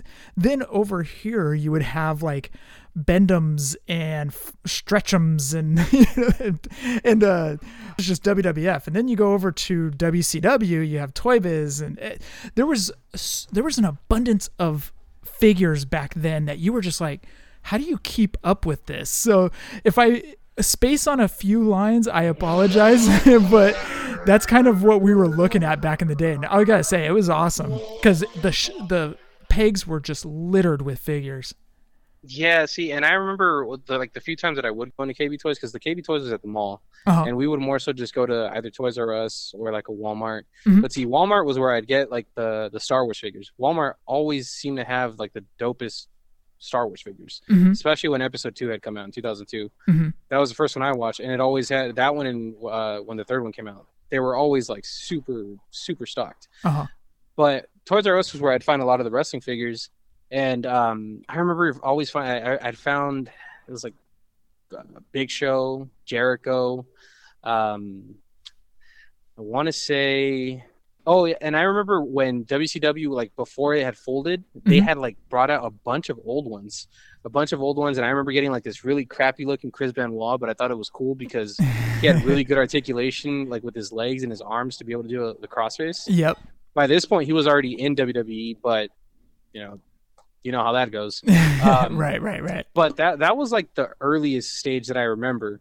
It wasn't really until like the R three figures came out that that's that's where I remember that I like I really kicked it into high gear. Not that I kicked it into high gear of collecting, but I had started getting more figures, and then the R three ones came out, and I thought those were total crap. Mhm. I didn't like how super skinny they were. Yep. I didn't like how they just didn't like. I remember seeing a Kevin Nash that just looked really, really whack. The legs were abysmal. Yeah. Mhm. yeah, I know exactly what you mean. And then they started coming out with Ruthless Aggression after that, the Ruthless Aggression figures, the Yes. Jakks Classics, Mhm. and that's when that's when they That- kicked it into a whole different gear. Yep. See that that era I remember much better Uh-huh. because um so I remember that at first when I when I'd gotten some I had gotten a few R three ones, which was for Christmas, I think it was like two thousand two. For Christmas I got the uh Hogan and Rock set, Mhm. Which to this day I still have because my brother gave to me and again, I don't like those figures. They're not great looking. but that one had some sentimental value. Yeah. Um, and then the uh, I got a Kane and I got a Hardy Boys. I don't remember if they were in a two pack or not. I think uh, a friend of mine he gave them to me because he had given up uh, collecting. Mhm. And so what had happened was I just I didn't like them and I was like, man, these suck. So I would just play with the ones that I had, and that was that. But then I remember one time, and I and I would still watch whenever I could because, as you know, the timing of it all, like the, the like when it would come out, I'd have to be asleep already, Mhm. uh, and so I would watch whenever I could. I would still try and keep up, and then when I couldn't watch, I'd ask my brother what happened. But I remember that I went to I think it was a Ross, and we found a um, it was a Shawn Michaels, and what I liked about it was he had tights kind of like from before he had been hurt, before he went on that like what four or five year hiatus. Yep. And after that, I was like, wait, this looks super different. It looks so much better than that R. Well, I didn't know that it was an R three. That's what it was called. Mhm. But this looks so much better than that crap that was coming out, you know, a little while ago. Yep. And then once once I saw that, that's it. Like it was over. I remember that we'd go and I'd found uh I'd found a much better Triple H. I remember when I found Batista, that was awesome. But there was this two pack that I found at Walmart. It was John Cena with Kurt Angle, and it had a the spinner belt. That was it. It was over. I loved it. I was I was in love. I was like, because you got to keep in mind. So right now I'm 27, right? Right. And at that point in time, John Cena was just he was the man. Like Mhm. I remember that. I remember the Hollywood Hogan era. I remember the HBK era from when I was a kid, and again from from the VHS tapes. hmm But once I was watching live and I was able to keep up on my own, John Cena was just the man. Yeah, yeah, yeah. I know I get that a lot of guys hate him. I understand that, but to me, John Cena was the man.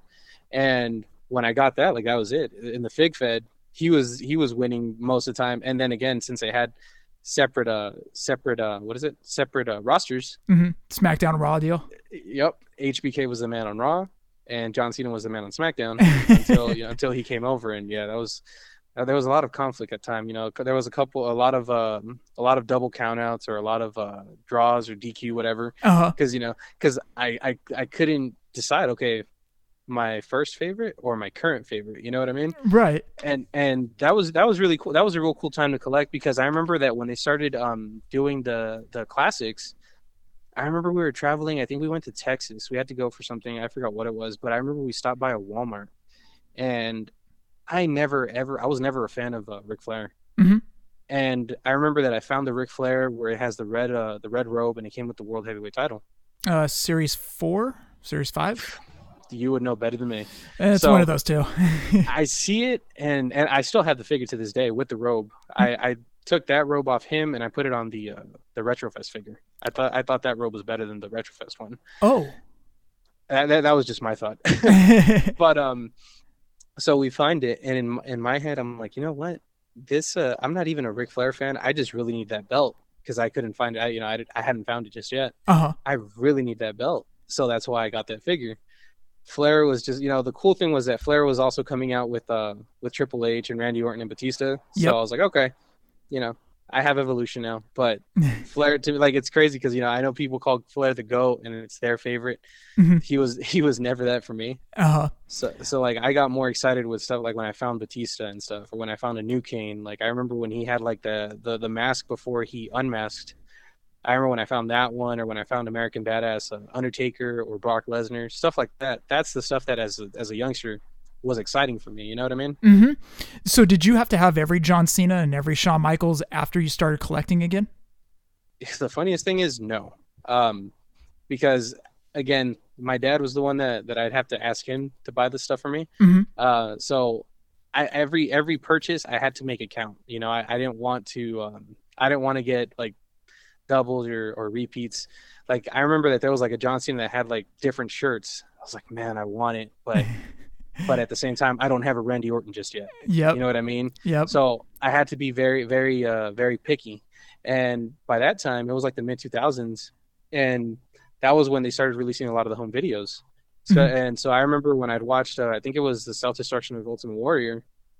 I was like, oh, that's who my brothers, you know, that's who they talk about. That's who they, you know, that's who they would mention, and that's who they used to like a lot. hmm So I remember after that, I was on a hunt for a warrior.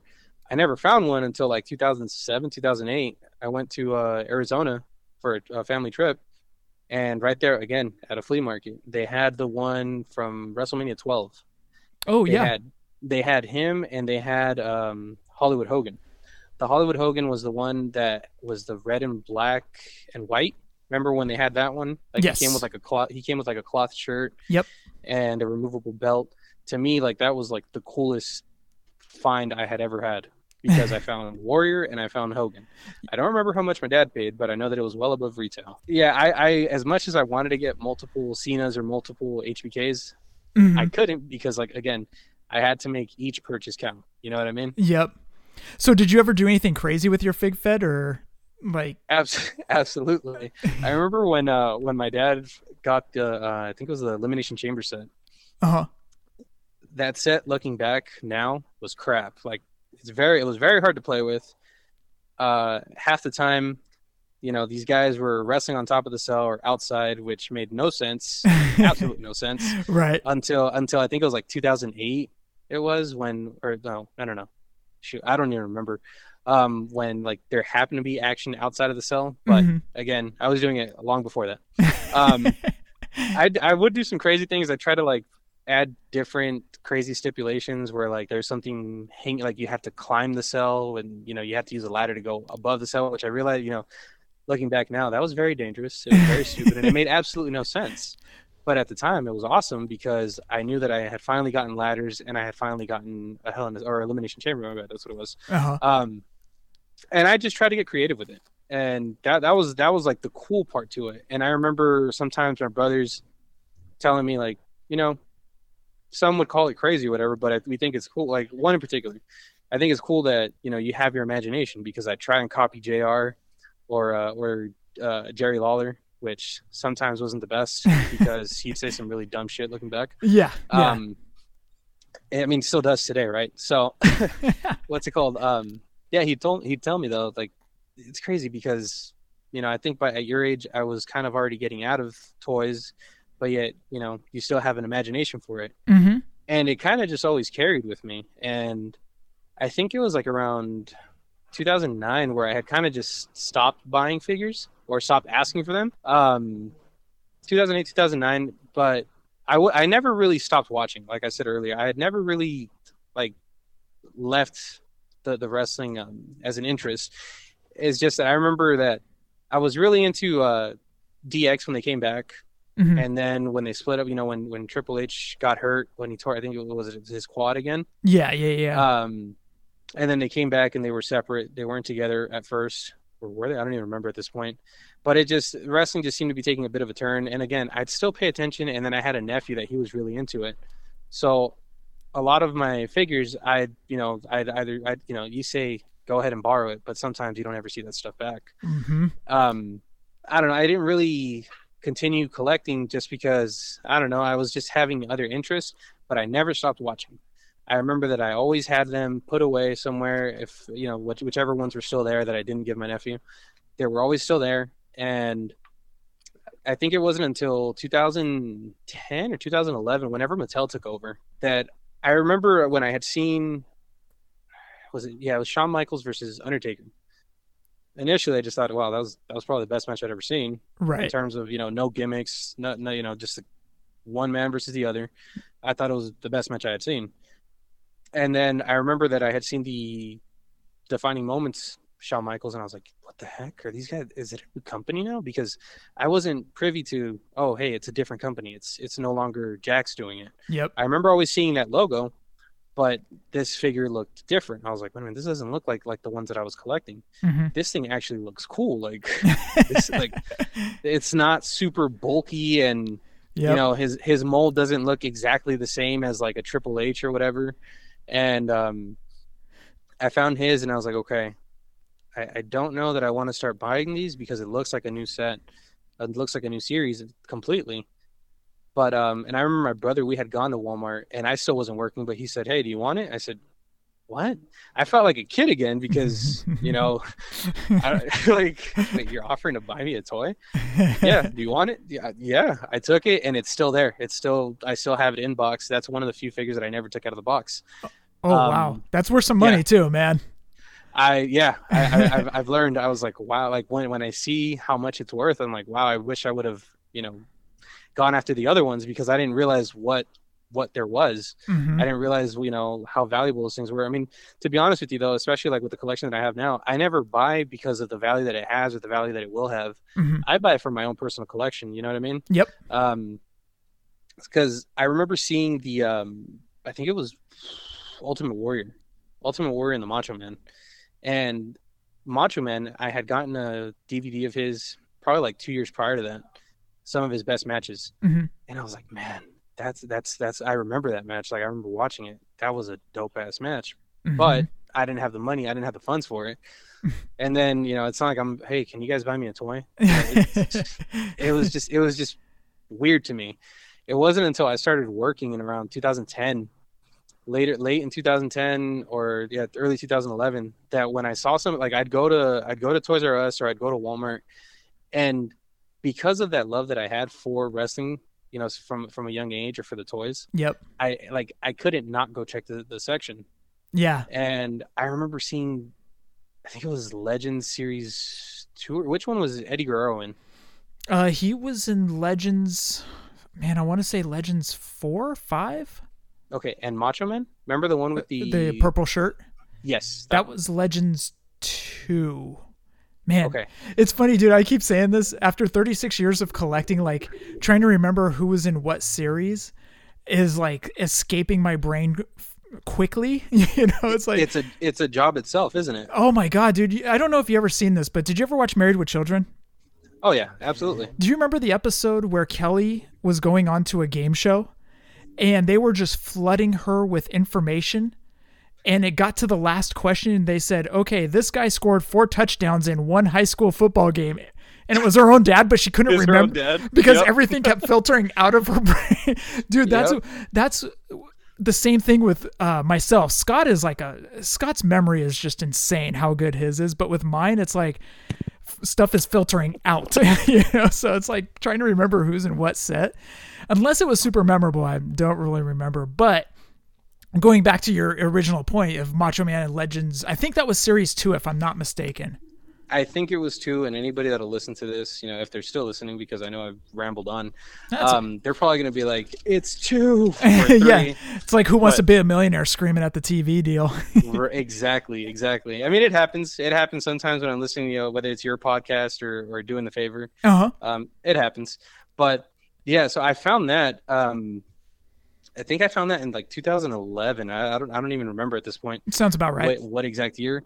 I just know that it was probably like a month or two before. I, oh, it had to be 2011. So I found that Macho Man in 2011, and I don't even remember what other what other figures I saw alongside it. I just know that I saw a Macho Man that looked really awesome.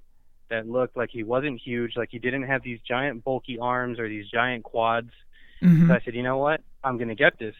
So for I want to say probably like for about two years, I had for from Mattel. I just had that Shawn Michaels and that Macho Man, which you know, hindsight, you know, being what it is, and you realize, you know, what figures you have or had at that point. Right. those are some pretty solid some pretty solid finds. And once like I started getting into it more and more, like I said, I always kept up with it. But once I started getting really into it when The Rock came back and he had that whole feud with Cena, hmm I'd go to the stores a lot more. I had my own car, had my own job, I could do my own hunting. Yep. You know, so it, it wasn't it wasn't like you know I was going berserk or anything like that. I was only working part time, so it's not like I was doing making much money, but you know I could afford a figure here and there. And I remember thinking, man, whoever's making this, and I realized, okay, it's Mattel. They're doing a solid job. Like I, I had found the uh, Eddie Guerrero Legends at a Kmart of all places, and like some of the figures that they had there available, it's like really hard when you think back. Like man, they had a Legends Eddie, they had Papa Shango, they had Kane. Like they had some solid choices. Yeah. but I went I went with the Eddie because I never had an Eddie Guerrero. That was one of the figures that I couldn't find as a kid. hmm Um, which really sucked because I had Rey Mysterio but no Eddie, so that that always sucked. And you know I try to limit it here and there, and once I finally got a different job, and I had like I was able to budget a little more. hmm That's when it just took off. Like the collecting just really took off. In 2014, I had found figures. I think it was like the I think it was I know for sure it was the WrestleMania series, like the WrestleMania 27, WrestleMania um 26. That was one of the uh, that you know that Triple H, the one with the skull, skull mask, and the the coat. That was probably like one of the dopest figures I had ever seen Yep. and I, I wasn't able to watch that that mania live in person. Well, but I mean, it's like live on TV when it happened.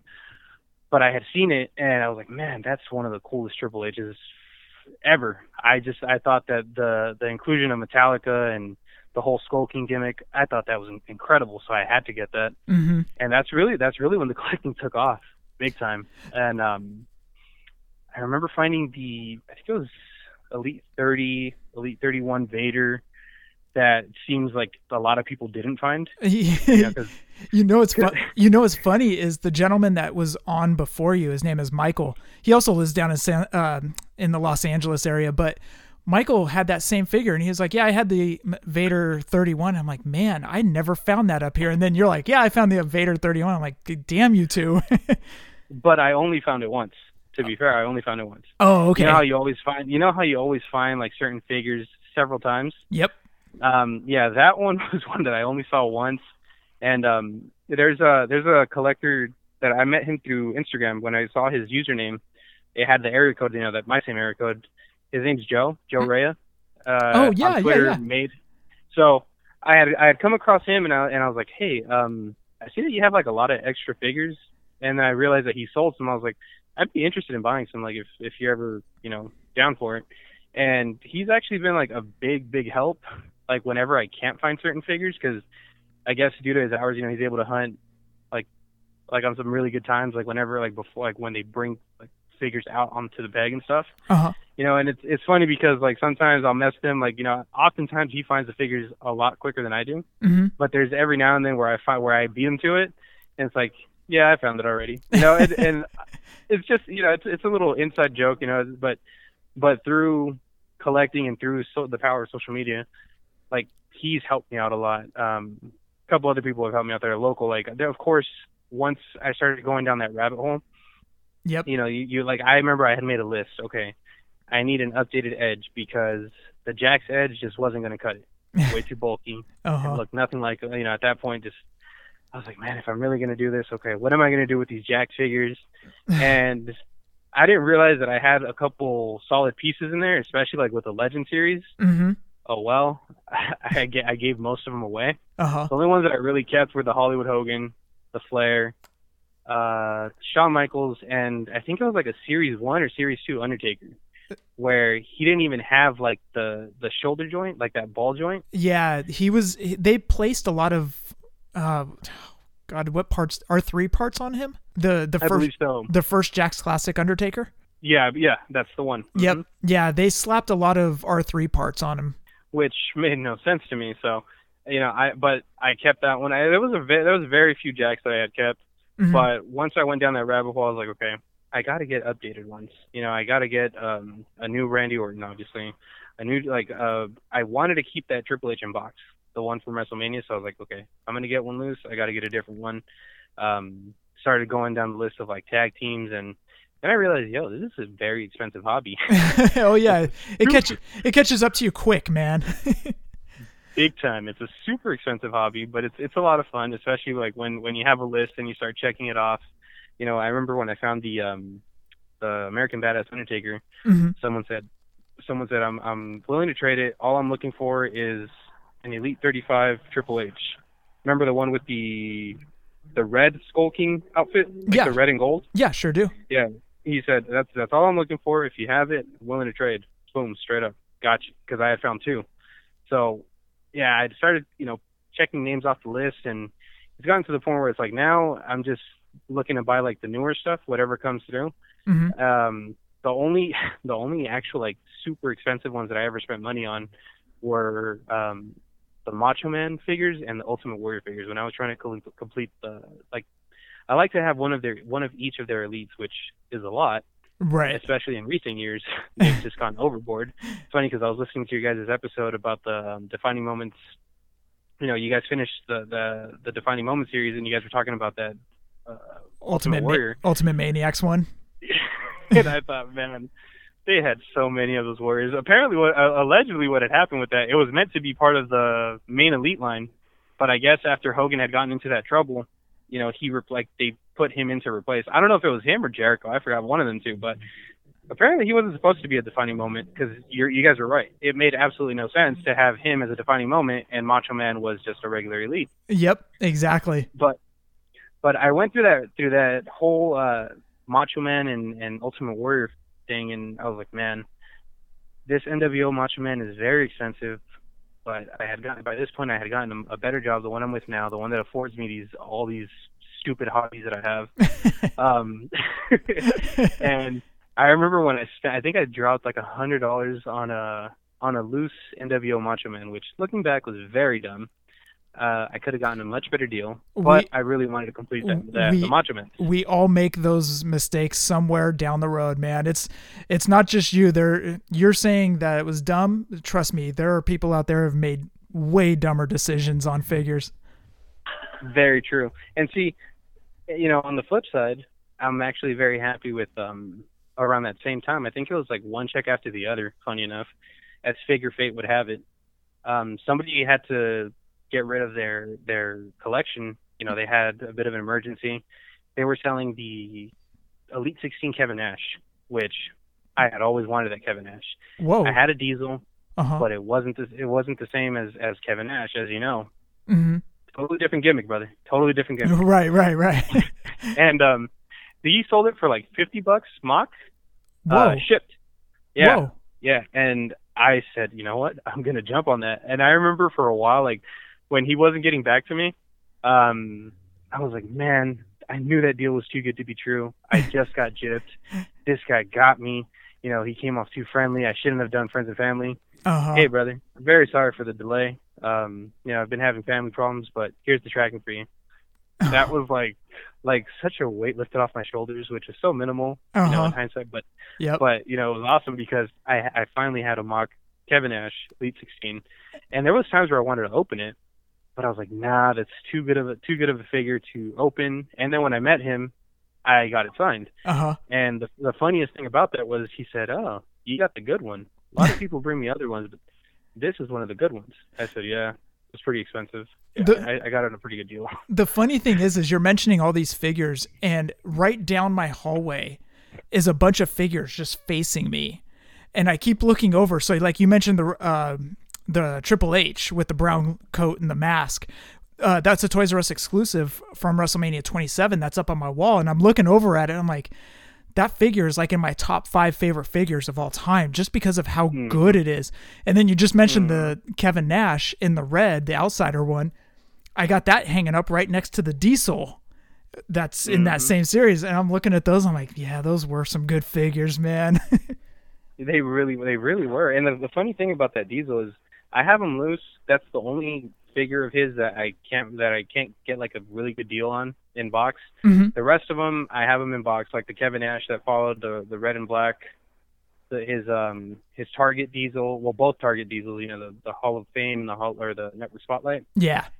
His um his Hall of Fame one, I got it signed over in uh in Vegas last year because like when they had a flash sale, so you know what, thirty bucks, why not? Another Yep. picture. Oh well, actually, my girlfriend's mom wanted to meet him because he was on the he was on Magic Mike. But check it out. I'm gonna get my figure signed. You get your picture taken. Sit on his lap. Do whatever you want. Cool.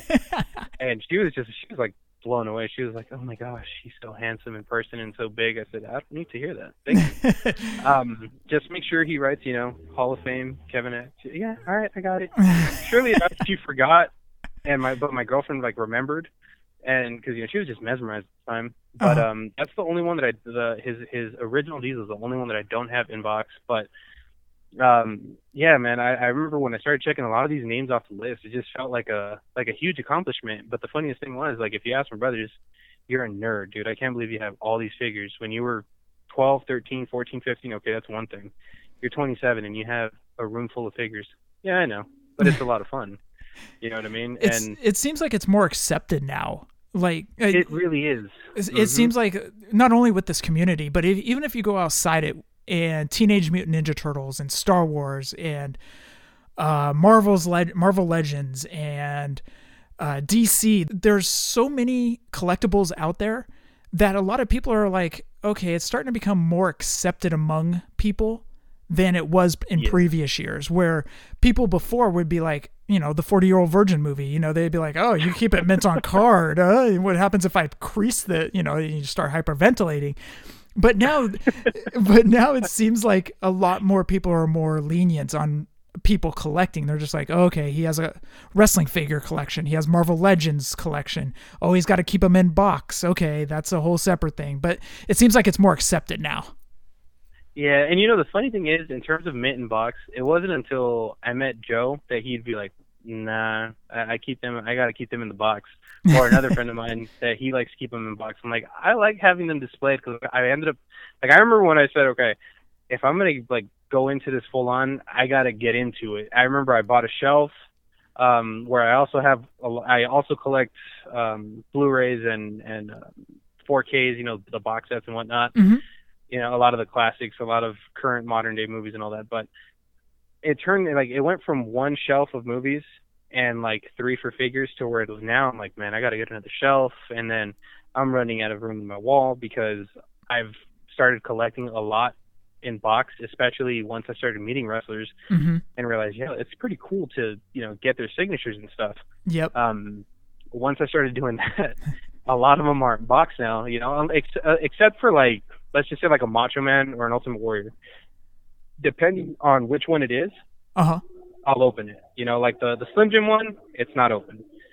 the um the WrestleMania, oh yeah, for me it's it's a lot higher than what is it seven? For me, it a lot was higher than seven. yeah. Scott still like kicks me in the nuts over that one, dude. And he should. He should. That was a great figure. That was a great figure. The funniest thing is, whenever I would hear you guys talk about like figures of the year, uh huh. the funniest thing to me is always when you guys mention Nia Jax. To me, I just I really don't care for that figure. I'm like, man, these guys are just they're they're overreacting. They're over exaggerating. The figure's cool. It's not that great. and, and then, but then when you say like, oh yeah, Macho Man's a seven for me, I'm like, this guy is tripping on acid. You're like, I'm gonna go. I'm gonna go up there and I'm gonna kick him in the nuts after Scott kicks him in the nuts. exactly. Or next year, you know, for WrestleMania, I'll kick I'll, I'll kick you in the nuts then, you know. But yeah, when when I when I seen um when I when I had seen your list because I think I asked you what your list was, or and then I had even like mentioned like lists through uh, the whole decade, right? yeah. Like, man, this is gonna be very interesting. I wonder if we're gonna have any matching ones, and we did have a couple, hmm but you know, with with Mattel, I just feel like they've knocked it out the park, and they've made it to where like, man, you really got to bring your A game. Like when I saw those AEW figures, Yeah. obviously the the standout was the Bucks kind of had a bit of a shitty head, hmm but you know the Jericho looked great, the Cody looked great, uh, the Brandi I'm not completely sold on, Mhm. um, Penta and whatnot. Like the, I like I like the way those look, and I'm just thinking to myself like, man, I already do Mattel heavily heavily. With Star Wars, I've kind of toned it down a lot. hmm Um, cause keep in mind, I buy figures for two. I buy figures for myself, and then I buy figures for my son. So, Right. um, I'm thinking, okay, if I'm if I'm really gonna, you know, dig into the AEW line, I gotta stop buying duplicates. I gotta stop buying every figure just for the sake of having it. hmm Um, I just gotta really tone it down because I, I have I had really gotten into it pretty heavily to where I was buying figures. Like sometimes um, there's guys that I want to like. When I found a Lince Dorado, I was like, I don't think I've seen like a full match of his, but this figure looks dope. Uh I was huh. like, no, It, it's a fa- need to get it's a fantastic figure. I mean, the Lucha House Party shirt makes it pop, but what makes it stand out even more is the mask. The mask just puts it over the top. It looks so good. Um, but you're right. Mattel has really kind of set the bar for everyone. Like the AEW, the boss fight, the um, Super Seven. They've all they've kind of set the bar at that six inch scale. And I went on the show Yeah. saying that I like looking at my loose shelf and looking at a different variety of scales. Like I've got these big hulking eight inch LJNs down to these four inch Hasbro's, but it's almost like a history of figures that I like looking at because it's not, if everything was uniformed and they were topped off at six inch, unless you're Andre the Giant, seven inch, or the Giant, whatever it is, it's, if you look at everything at a six inch scale, it gets kind of like too uniform and too uh, redundant, I guess you could say. But Yeah, I, I, see what you mean there. uh, that's why I, that's why I really gravitated, and I can't I can't afford them because I can't take on another collection. But that's why I gravitated to those DC McFarlane figures. I'm not a comic book guy, but man, I'm looking at that Superman and Batman, and they're in a seven inch scale, and I'm like, man, these are good. But I guess I'm in the minority because a lot of people kind of got upset with McFarlane for those DC figures being in a seven inch scale because they really wanted them in the Marvel Legends six inch scale. yeah, they were they were used to that one. yeah, and they got accustomed to that six inch scale. And to me, Mm-hmm. I'm looking at it, I'm like, this is great. I love it, man. I love how it's in a different scale. But apparently, I'm in the minority because a lot of people do not like that different, uh, it, it- an inch difference. They're not happy with it. Well, I'll tell you what, I'm in the minority with you, uh, and I think a big part of it is because I'm not collecting them myself because Oh. I've seen them, Uh huh. and I just I, I can't I can't fall into another another collection. I have so many pops and I've sold so many just to you know shrink it down. hmm Um, I think I've limited myself to like 10 to 15 pops a year, just depending on you know what they are. yep. Like this year, I got uh, Tupac, Biggie, um, that Ricky Vaughn from Major League, and Babe Ruth. I love that Ricky Vaughn one, man. Absolutely, uh, it was a must. It was a must. Yep. And um, and after that, I, I'm- I'm really hoping I don't see any more that like I have to get because I'm really just trying to like, you know, keep it limited. Um, in terms of the DC ones, another another you know series that I would collect heavily, and I realized, nah, man, I, I got to tone it down. I have the essentials. I have the Batmans. I have certain Supermans. I have you know Jokers, stuff like that. But I have to keep it down, especially you know like with with Marvel uh Marvel Legends. Mm-hmm. Those are absolutely great. The only ones that I have for myself are um the X-Men ones. Just you know out of like like that, that those were my personal favorite as a kid. You know, in the '90s with wrestling, with Power Rangers, there was the Spider-Man, the Batman, and then the X-Men cartoon. That was like pivotal for me. Mm-hmm. Um, like that's why when when uh, Disney Plus came out, I was showing my son the cartoon. I was like, "This is some real dope stuff right here. You're gonna love this shit." And nah, Dad, it's really not for me. Kid, I just want to kick you sometimes. have But, you been have you, know, been t- uh, sorry have you been tempted to get the Power Ranger Hasbro figures? I've been tempted, but let me tell you why I haven't gotten them. Uh huh. I went out of my way to go. Like I remember, I think I was late. I started collecting the, I think it was the Legacy figures by Uh-huh. like Wave Three, so I had to go back and pay a little extra for the Red Ranger, for the Green Ranger.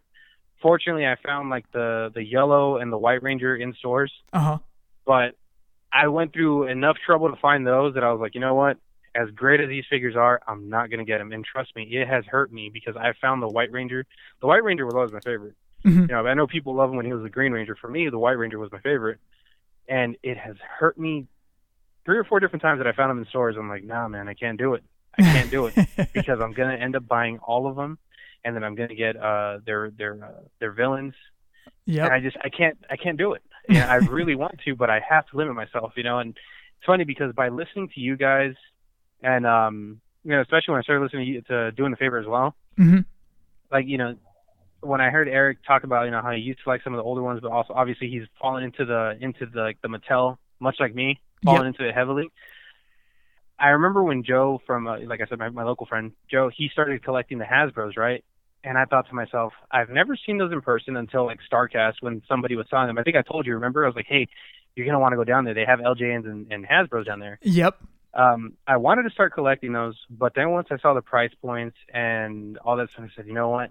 I can't do it because I'm going to end up spending way too much money for something I have no emotional attachment to, and I can't do it. Mhm. I, I want to, but I can't. You know, Yep. I'm trying. I'm trying to save that wallet heat. Is what it is.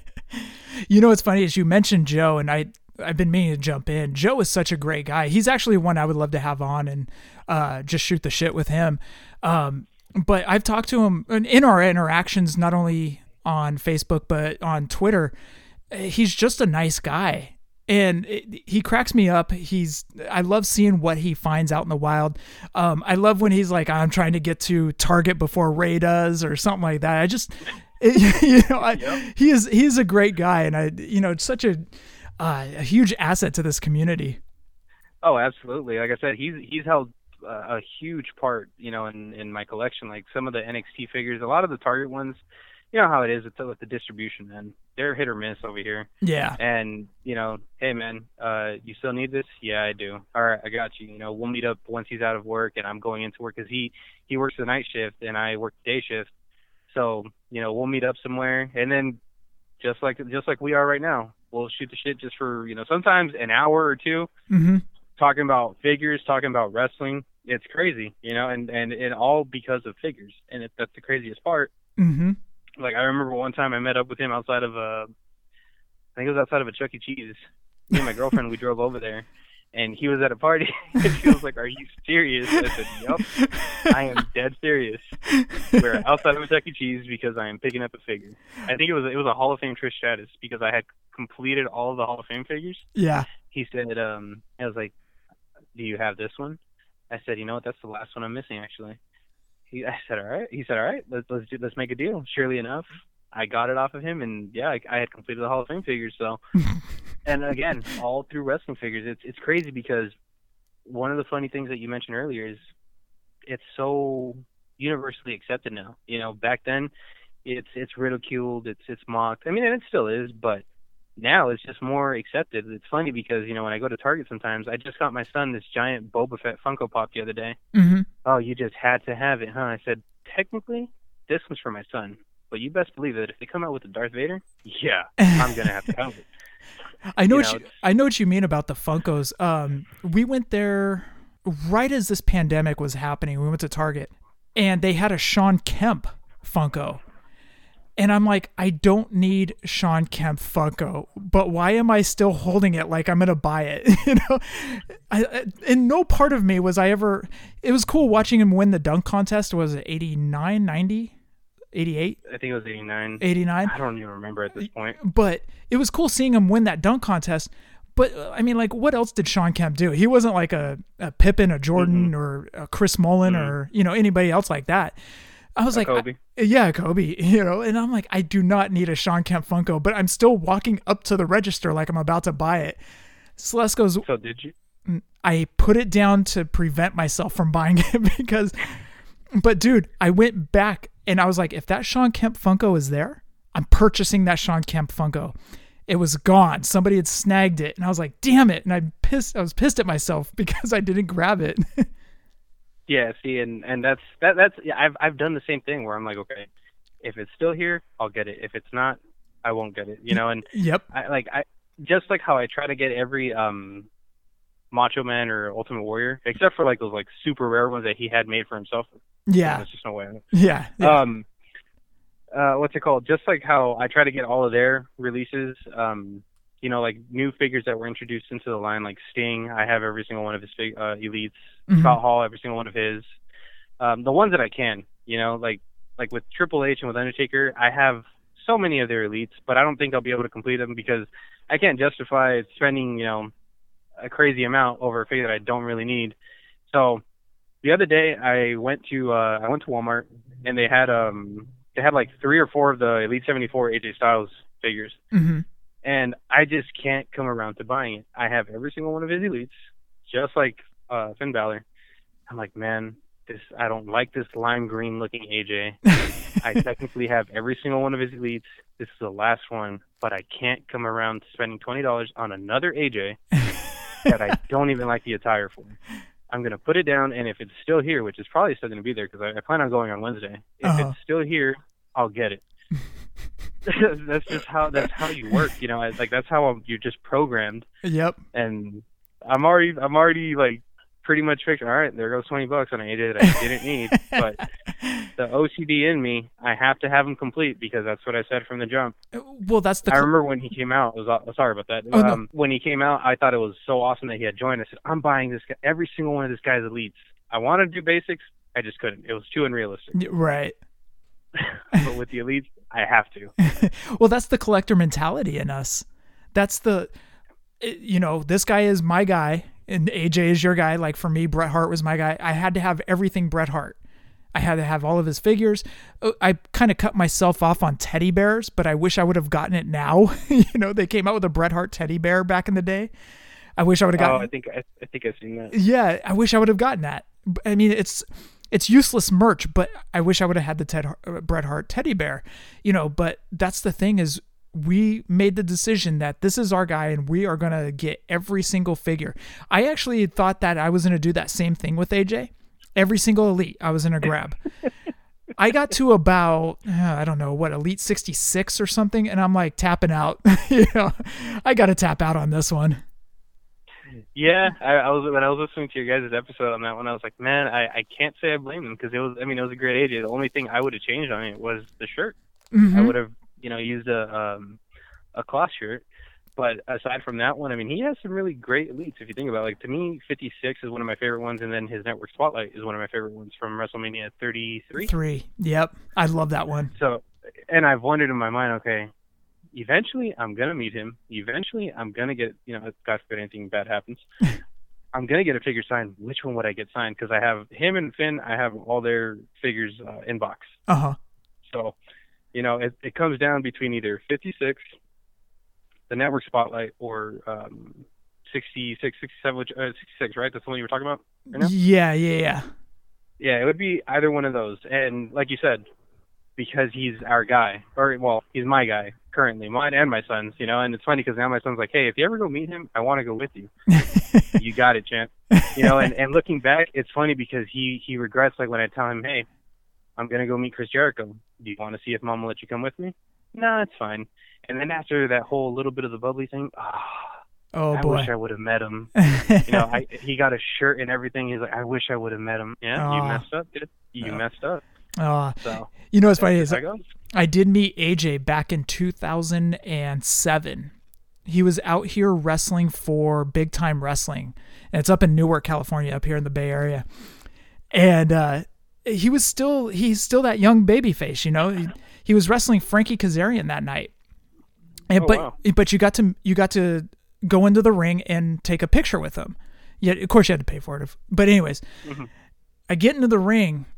We take the picture. I'll send you the picture.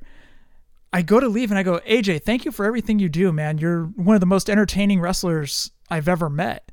And he looks at me and he goes, If you thought I was entertaining before, wait till you see me tonight. And I'm like, dude, why are you cutting a promo right now? I was just thanking you. but but that was the only time I met AJ and I thought it was the most awkward thing ever. but still that memory of meeting AJ. I think I got a DVD, a TNA DVD signed by him, but still meeting AJ was still one of those things that sticks out in my head. Also what he said afterwards, but it's still one of those things like I met AJ Styles, especially in the TNA era. Because that Yeah. was especially in the TNA era, he was my guy. Like he is to you guys right now. That was my TNA days. I had to watch every single time AJ was on. If they came out with anything AJ, not all the T-shirts, but if I they came out with anything AJ, I had to have it. Yeah, you know, you're right. You're absolutely right. And I forgot to mention that him and Samoa Joe, those were like the only two TNA figures that, um, in one of my many trips to Toys R Us Mhm. around that time, um, those were like the only two TNA figures that I had. And I remember I wanted to get the Christian just because I never had a Christian, Uh-huh. and also because he came with the the NWA title. Yep. Not that I even knew much about it at the time. See now, again with research and all that stuff, with with YouTube, with uh, with the network, with everything now. hmm I know a lot more on it. And at the time, I uh, thanks again, Joe, because he hooked me up with that belt. I remember that I was like, man, this TNA or this uh this AJ Styles figure is really cool. It's not really you know on scale with my WWE one, so it's going to be really hard, but I'll get them. And to this day, I really don't know what happened. I think my nephew also. You know, you're welcome, nephew. um, I believe it's in his collection. I don't even know what he did with his collection, to be honest with you. But I I have righted that wrong, and I have all of his elites now. Um, it's kind of overkill, just because you know after a while it's like, man, with all his uh, with all his uh, different attires, you know, you get so many.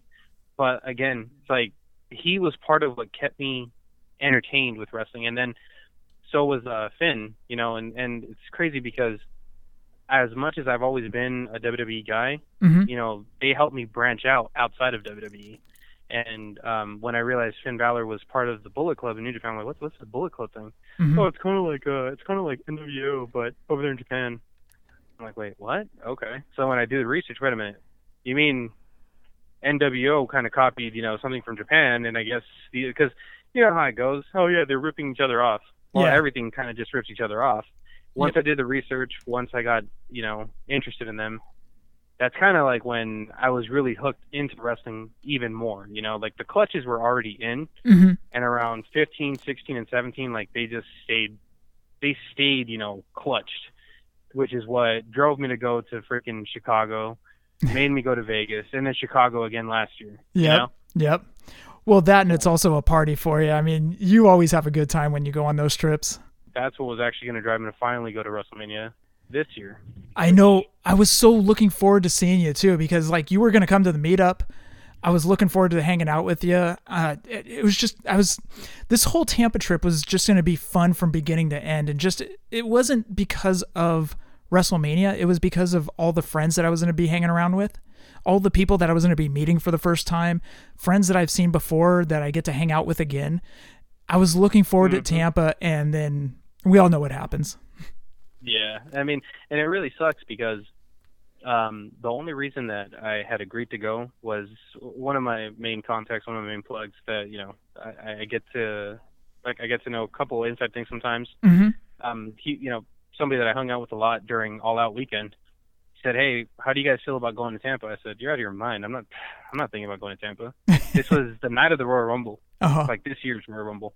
I said, "You're out of your mind. I'm not going over there." He said, "Why not?" I, I don't know. I never put any thought thought into it. okay, well, what if what if uh, I were to sweeten the deal for you? Can't go into details exactly, you know what what that meant, but pretty much, you know, if you've seen The Godfather, he made an offer that I really couldn't refuse. It just it would have been too stupid of me to pass up. Uh-huh. So then I said, okay, I'll get the time off approved, work on the you know the the airfare and all that stuff, figure out stuff like WrestleCon and and um access stuff like that. Mhm. I said, all right, cool.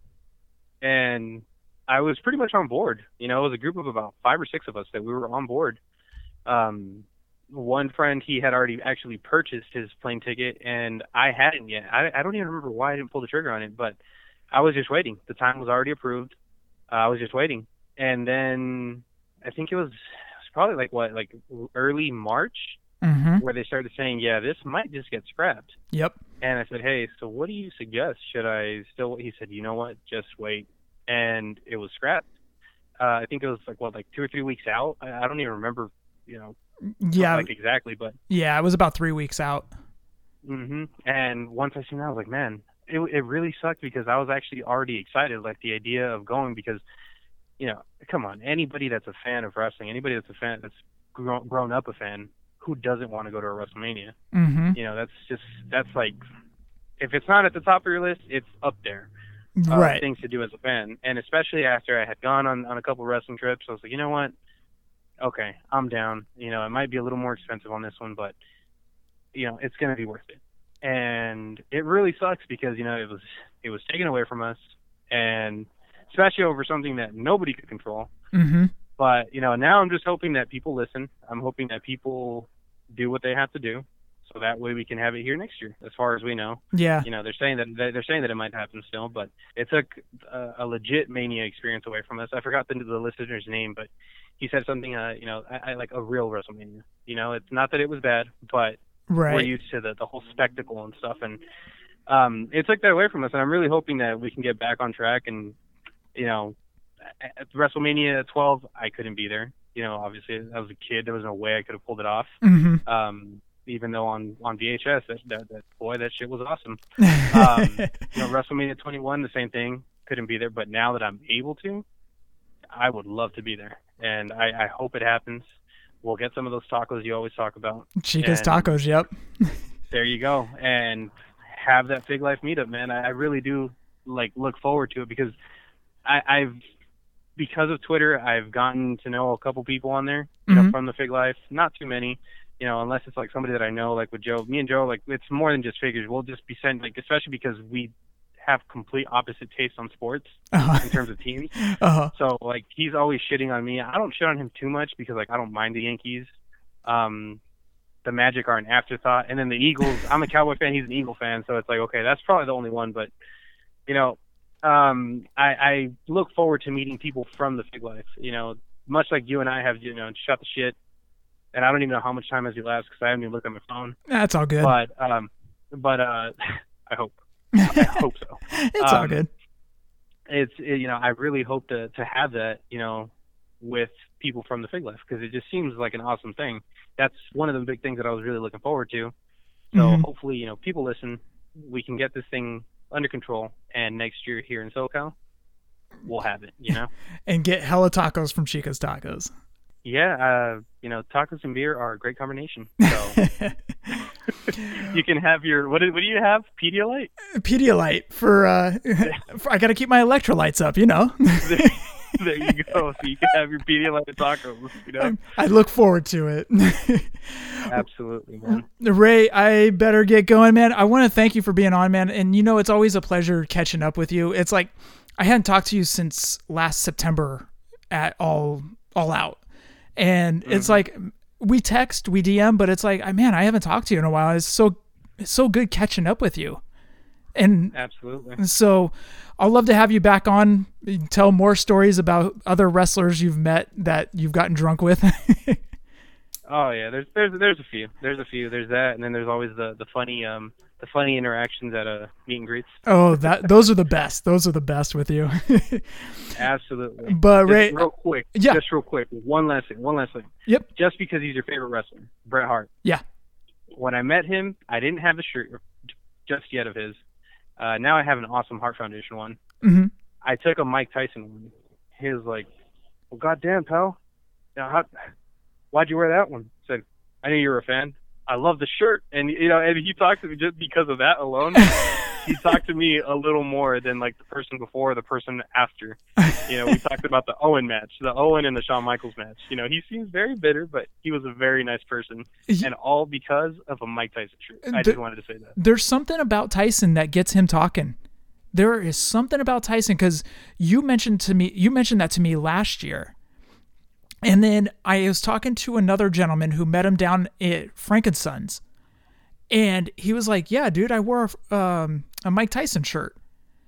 And I was, I was like, "Wait a second, you?" And he, let me guess, he started talking to you, and he goes, "Yeah, he was started talking to me about Tyson." I'm like, "What is it about Tyson shirts that gets Bret talking?" Well, you know, th- these guys, you know, just think about it. Their their glory days were in the '90s, you know. So Very- Mike Tyson, he was very very prominent, you know, late '80s into the '90s, and that's what that's that's literally why I took my Mike Tyson shirt. like, you know. I know he's a fan. I know I've heard him and Undertaker talking about Mike Tyson. Mhm. I know they're gonna love it, and surely enough, well, goddamn, pal, how'd you know I was a fan of Tyson? Type of thing. I was like.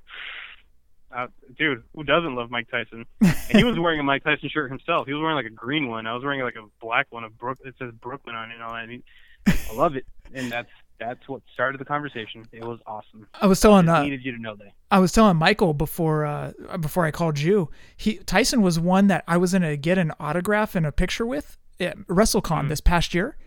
But then I told my dad, my dad's like, "Oh my God, you're gonna pay that much for Tyson?" I can't how much. I can't remember how much Tyson was. And my dad's like, "Oh my God, you're gonna pay that much to meet Mike Tyson?" You know, son, I would not pay that. My dad was a is a huge boxing fan. He loved Ali. He loved Foreman. He loved Tyson. But I told him that Tyson was going to be at WrestleCon and I was thinking about getting an autograph and a picture. And he's like, Oh my God, son, why would you do that? Yeah, I think it was like 150, wasn't Uh, it? 130, 150. 130, 150 in that price range. My dad about had a heart attack right there, man, talking about those prices. I completely agree. but here's the thing: I had no idea when I would have another chance to meet Mike Tyson. yep. So trust me, in my opinion, it would have been totally worth it because that's Mike Tyson. Thank you for justifying it for me. Yeah, no, absolutely. I mean, your dad's not wrong because I still remember when I was very, very close to meeting Undertaker. And again, thank you, Joe, for making me feel like I made the right choice. Because he told me, he kind of told me, like, I kind of regret meeting him. You know, it was very quick. Yeah. I didn't even get to talk to him. He didn't sign my item where I wanted him to sign it. Yep. And I was like, okay, cool. I, I'm I'm glad. You know, I, I would have met him had WWE not pulled him from Starcast because I kind of knew the price point at that point. Mhm. Um, but it is what it is. I'll meet him someday, and if I don't, I'm totally okay with it. I'll continue to, you know, Did- mess with my kid about the Undertaker. Did Joe meet him at Frank and Son's? He did. Okay. So Joe and I were there. Ah, I'm gonna meet that guy. Yeah. He, he's he's a cool guy. You you'll you'll enjoy you'll enjoy talking with him. Yeah. for sure. Yeah. All right, Ray, I'm going to get going, man. You have yourself a wonderful night. And actually, I'll just be texting you. Sounds good, man. You take it easy. You guys stay safe. Make sure you wash your hands, cover your face, and keep doing the finger poke of doom. Yes, please keep doing that finger poke of doom. Thanks a lot, Ray, for coming on, man. Absolutely, man. Thank you for having me. All right. Bye. Bye bye. I want to thank Michael Sugarman and I want to thank Ray for being on. I know it's looking down at the counter. It's going to probably be about two and a half hours, but you know what? I love talking to both those guys. Ray and Michael are just two great guys that I don't even mind that it's two and a half hours because I had fun talking to them. And I hope you guys had fun listening, hearing those stories with Ray and Michael at their autograph signings. So, as Ray said, hope you guys are staying safe. Hashtag Fig Life. Adios.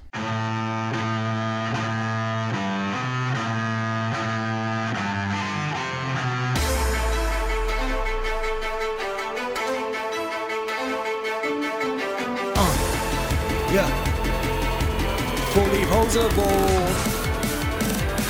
Let's go. Jeff and Scott, the Tomb Brothers, busting out the ring. But we don't take it out the box, MOC. Happy toy hunting, we'll see you next week. With the OGs of WFP. Fully posable, thank you all for listening. It ain't no storyline, real life siblings. So everybody go and do your toy spotting. Hashtag Fig Life, adios from the Kings.